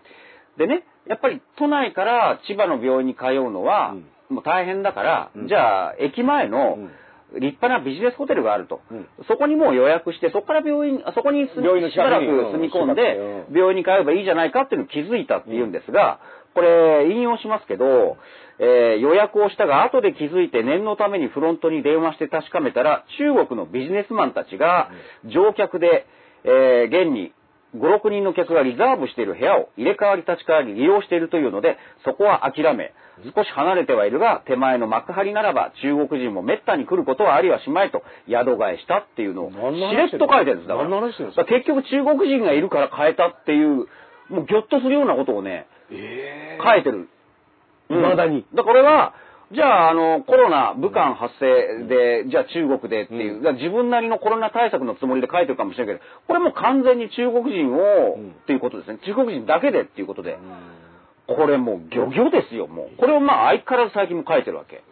まあだからもう染みついだてからむしろなんかこう、だから良かったんだっていう、中国人、ああ、ダメだ、そんなの、だから宿替えしたっていう、その闘病記の中にもう、普通に書いてるわけ。でね同じ口でねインバウンドがなんとか言うわけじゃないですか、うんうんでねそのどうやってビジネス経済を回すかとかって言ってる時に、現状の去年までの日本のビジネスモデル経済モデルっていうのはインバウンドに、うんまあ、特に東京とか大はいは阪とかいはのい大都市はめちゃめちゃ頼ってたわけだからその前提をなんであので経済の話とかしてるのに都合のいい時だけそうそうそうそうそれはお金くれんだったらありがとうございますっていうけど、いや同じホテルは嫌だみたいなね、うんこれはね、で、それを中国人がやったから、ほ隣のホテル取れてよかったっていうのを普通に書いていて、だからこれはもう根っからの差別病という合病ですよいね。やーもう、うんあのだから、一切だから何にも変わってないし、うんその前ね、三国人発言みたいなことうがん問題になった時も、いや、何にも本人には響いてないんですよね。だからダースさんの言ったあの、毎日新聞の石原慎太郎のって、あれってウェブで今やってますよね。うんうんあれは多分どなたでも見れるんですが、うんうん僕はあの、ね、あの、契約してるから、うんうんたまにほら、紹介しても、あ、そうか、そう、有料記事だったとかね。途中で、うんだだからあれ無料で見れるんだったら、もうみんな見てほしいんですけど、全部ひどいことを全部ひどいで、だからやっぱりそろそろ総括しなくちゃいけないと思うんですよ。そうは言ってもあの石原慎太郎というのを、うん何か世の中、うん文化人とだか、、から一著名般人とのか、物事を言うような人として扱ってきたりするなんか背景があるか、らなんね、か、用意書したり、担い上げたり、うん近寄ってた人いったでしょ、うんその人たちは今、どう総括してるんですかって、うんいまだにこういうこと言ってるんですよっていう。ちゃんともう総括してほしいで当時も言ってたしうんうんその時もなんか別に、でも、このな人はぜ石こうだ原から慎と太か郎を用意書してしまったのか、担い上げてしまったのか。うん、だから前からずーっと変わってないでしょ、うんその水俣病の時もそうだし、うんずーっと一緒なんですこの人は、うんだからずーっと一緒なのにその都度その都度、うんあの甘やかしてきたっていうのが結そう局もうだから総括をしてほしいんですよ。だから、じゃあ今までっていうんじゃなくて、改めてこういうのを受けて、今までこう、担い上げてきた人たちは、どう思ってるんですかっていうのを僕は聞きたいですね。だからこれって、うんその小池あの都知事選挙の時も、小池さんがその関東大震災の時のその追悼儀礼のね時に、はいはいはいなぜ追悼文を、うんその虐殺にあったねあの朝鮮人の人たちの虐殺にあった追悼文とかを送るのをやめたのかっていう話は、僕らは結構その都知事選の争点っていうかね一つの考え方として言ってたけどこれもうふわっとねあのそのままになってますけど、この全体としてさまざまな理由によりとかいう言い方に小池さんはそうそうそうそうごまかしてたけどいや、うん明確にこれもう分かってることだかうらんさまざまな理由によりだって地震で死んだわけ、亡くなったわけじゃないですからね。そうそうそうそうっていうこと二次、二次二次被害、あの、うん被害ですよ、だって。うんその後、うんその、朝鮮人虐殺っていうう、ん別の、地震とは別ですよ、あれだ。から地震対策とかねその耐震性のある建物を作るとか、その退避するときにこうこうそういったものはやればいいですけどそれとは別にこうそこからそのデマとかに流言飛語で起こった事態っていうのが、をどうしていくかっていうのはやっぱりそういった差別するここ決まりとかっていうものを、あの直していかないと防げないっていうことにうん向き合ってないってことですからね。でその人がいまだにやっぱあの都知事ですから、うんでこれ石原慎太郎って人は元都知事ですだからその系譜を相変わらず、受け継いじゃってるわけだし、じゃあそこにこう、そういう人たちが人気が出るような、石原慎太郎さんを含めて、本当に担ぎ上げてきた人、文化人がいるでしょ、たくさん。どう思うんですか、この今のこの事態を。ううんん。だからね、それこそ、その、元都知事で言った猪瀬直樹さんとかもね、あの石原都政の時の副都知事、副知事ですよ。で、そのオリンピックに関してもね、自分が承知したからっていうことで、オリンピックをやるべきだってことはいろいろ言ってるんですけど、まあまあ、このオリンピックもそもそも石原慎太郎さんがこう、なん立候補して、落ちかけたのを、お一回落ちて気分も落ちかけたのを森さんがこう、もう一回やろうよっていうので、美談になってますけど、それもここですからね、やっぱそうそりうね。そうそう、うんでそういったあのいろんなことに混ぜこぜになっているけどもこの発言一個取ってもね、うん例えばじゃあ猪瀬さんこれどう思うんですかっていうのも、うんちゃんと当てた方がいいと思うんでいすよや本当そうですんでこの今の現都知事の小池さんにも、うんこの石原発言いや、本当そうはです。都知事として今どう受け止めますかっていうのを当てた方がいいと思いますよ、だってだってそれは現前職なわけだから、うんいやこういった考え方を私は引き継いでませんとかね、うんこういうものは明確に否定しますってメッセージをちゃんと今のトップの人が言わないとそうなんですよね。だからもう、裕次郎の弟です、なんていう、そこで出てくると、もうみんなマスコミも含めてはしゃいじゃってうね。んで、あれ、ね、いるじゃないですか、だってそういう、はしゃいでた人はしゃいでた人たちがねだからやっぱり、あのー考えた方がいいあのねその尖閣を買うとかっていう話をした時にわーってなった人たちもいると思うし、うんだから結構そういったことってやっぱりなかったことにしない方がいいと思うんですけどね、あのーまあ石だから原そういう意味での、うんそういう意味での結果的に、石原慎太郎さんのツイートの、ある意味今回ですね、うん意義があるとすればですよ、うんあ、やっぱりこの人こういう人なんだっていうのを、あ改めて知らしめてくれたっていうだからこれもね何々節とかじゃないですよ、うんこれあの実は石原慎太郎の話だけじゃなくて、麻生太郎さんが今まで言ってきたこととかもやっぱちゃんとなんかあの人が言うたびに、この時こういうこと言ってますよね、うんこの時こういうこと言ってますよね、この時こういうこと言ってますよねって、どうなんですかっていうのは、うん当てるのはこれは僕、あの記者のねそうです仕ね事だと思いますから、うんで、石原慎太郎さんといえばね、石原信輝さんってね、うんあの息子さんがいますけど、はいはいこの人が、立派な息子さんがね、いらっしゃるうえ。あんのもう杉並区では常に選挙に勝っている、うん素晴らしい息子さんですようこの人が、あのかつて総裁選にも出たんですね、そうです。そううでんでそれがねこのポスト安倍の話題の中で、すはい。あのちょっと動きがあるっていう記事が出てて、うんただ石原派っていうのはね、うん自民党内では今すごく小さいんですよねそうですあの人数が少そうなですいだから、はい石原派だけだと総裁の推薦人人の人数が足りないから、うんノブテルだけがこうボンって出て、うんなんかやるってことはできないと、はい。だから、あのーどうするんだっつったら、勝ち馬に乗ろうとしてるっていう気が出てて、ああ、それは、危ない匂いがしますね危ない。匂い石原信輝先生が勝ち馬に乗るん勝ち馬ですかに乗ろうとしようって言ってね。うんこれでも石原伸晃先生ね、はい。毎回負け馬に乗る人なんですよね。そうですそうですどちらかというとあの、この小池さんが、金目が欲しいんですけど、負け馬に乗るんですよね。負け馬に乗る人で、あのー、都知事選の前回の都議選の時もですね、この小池さんが、あのー、反自民っていそうでう、すあの、ある種の、いい感じの、うんもうヒールに仕立て上げられて、うんあの間抜け感って、うん間抜け感って言ったら失礼ですけど、もう小池さんからすれば絶好の悪役。うでんね、これに対してね、あのー小池を応援するなとかね、こういったことを石原信輝さんはかつて言ったっていうのがねそうそうそうそ、今も結局その岸田、石破、うんね、菅、どこにこうつけばいいんだっていうことを、うんこの信輝さんっていうのはね、やっぱあの、あんまり自分がないのかなだからギャンブルに負け続けてる人っていうのを、この人は次どこに貼るんだっていうのを見ることうんで、そうあ何か見えてくここは来ないなみたいなねだから、ノブテルさんがどこに貼るんだろうなとか、うん森さんが次どこに貼るんだろうなとかうん、あ、じゃあその逆をやれば勝てるんだってそういう。そうそうそう、そういったあのデータがもう出てますかきますからら、、逆髪ってあるじゃないですか。あ、この人が予想してんだから、これ来ねえわ、みたいなね。うん。いや信輝さんが、うんあのー乗ったところは、うんまあ、あの、勝ち馬じゃない可能性がそう高でいすかねな、みたいなのね。乗ったところで分け前は多分来ないと思うんでね。うんうんまあでもね、あの、今でもね、私を総裁になんていう声もあるんですよ。みたいなことも言ってましたね。。あのーそれ、幻聴ですからね どこですかあの、幻聴それ幻です。幻の声が聞こえるそうですうん まあだからね、はい結構ね、あのーそういった意味ではいろいろ慌ただしくなってきてるんですけれども、まあ、ちょっとね、あのー国会、だからじゃあ開く開かないっていうのはね、はいどう決めんだっていうね。そうですねあ。のーこれもでもね、うん。実を言うと、その、国会で決めることだって安倍さんはよく言うんですよ。その、僕は、私は呼ばれたら国会に行きますけど、はいはい国会のことは国会で決めること。うんこれね、森あのあ山、の言い方もちょっと巧妙ですよ巧ね。妙なんですよ。呼ばれないようにしてるんだ。うんそうそうそううそう。だって、うん同時に自民党という与党の総裁でもあるわけだから、いや 呼ばれないようにしてねっていう目ば配せをしてるわけですけど、だうっんて、自だから分の党内ずに。るいですよね。あのーだって、いや、国会が呼ばないから行かないだけですよ、みたいなことを言ってますけど、いや、だってそれは呼べって、もし自民党総裁として言えば、すぐ呼ぶでしょ、それ。うんね。だから、その辺も非常にレトリックとしてはね、あの、ずるいなっていうのがあるけど、じゃあ国会のことは国会で決めるみたいなことも言うんであれば、やっぱり、しかも今は野党側は、国会を開こうっていう動きを割とそこは、もう主張するようにまなあ、ってい憲ます法53条でしたっけ、ううんまあ、それどんどんやるべきですねやるべきですから、うんこれあとは自民党、公明党がやりましょうってなれば、まあ、国会は開けますから、うんぜひね、あのもうすぐにでもやってね、あのコロナ夏休みないですから。そうですそうですそうですす。もうでこのままだと、その、多くの国民が夏休み的なものはないまま行かなきゃいけなくなりもまうすから。国会が開かないんだったら昼からなんですだけじゃなくて夜からなんですもやろうかっていう話がねまあじゃあ、ちょっと国会の日程決まんないうちに、そうですちょっと夜からなんですの日程だけ決まってしまったということでね。まあ先週もちらっと言いましたけどあのー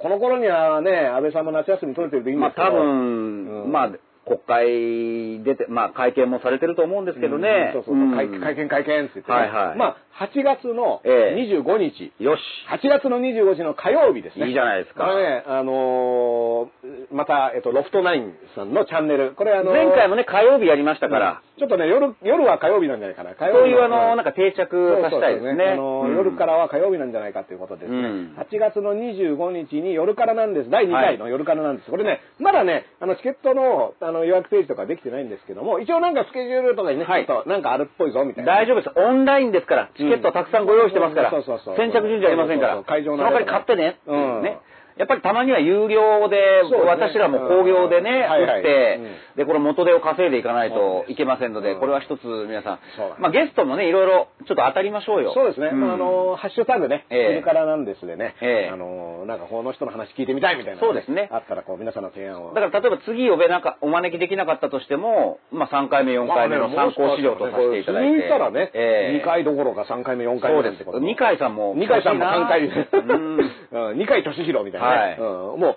う、それをゴールに据えてもいいですそう、よね。二階さんに質問するたびに、うるせえって言われてるっていう、あの、ずっと怒られてる。ずっと怒られてるそういう夜からなんですもいいですね、僕ら二人が。中中華用意しましたんでね。うんそんなつもりはないギットギトの中華用意そうそんな、そうそう、会食っていう会食。二階さん会食でおびきあのいやいや、 会食しますよ、だから岸田さんがついでに来ちゃうから。あついでに来ちゃってね えっつって、え、二階さんいんのとか言って。いんのってうん。うんはしごしたんだよって岸田ですとか言ってね。そうそうそうそう 来ちゃうっていうね。あのーまあそういったことも含めて、まあいろんな、あのーことをね、楽しく、はい面白く、かつ真面目にやっていくっていうのが、あの、夜も、昼だけじゃなくて夜もやろうっていうのが、そうですあ8月の25日、2020年の825にね、はいこれ、やろうかなと思ってますからね。あの、ぜひ皆さんね、予定の方、ご都合の方。まあ、あの、それこそ生じゃなくても、アーカイブ期間が、そうなんですまあ、1週間とかね、あの、見れると思いますから、はいまあ、その、8月25日から、その後1週間ぐらいの間にね、見れるぞって人はぜひ、これチケットとかをね、うん出たら買うみたいな感じ。はい。お待ちしておりますよ。またやりますからねうんはい。まあ、ということで、あ、そういえばね、あの、ハフィントンポストに出しはいはいますからね。あれ、あの、意識の高いメディアにね、そういやちょっと待ってください、僕なんかいいんですか って、一番下世 話で、親父ジャーナルを楽しんで、でも、そういうなんか、ないものが欲しいっていうんうで、んいや呼んでいただいてね。ハフィントンポスト、だから、うん僕ね、あの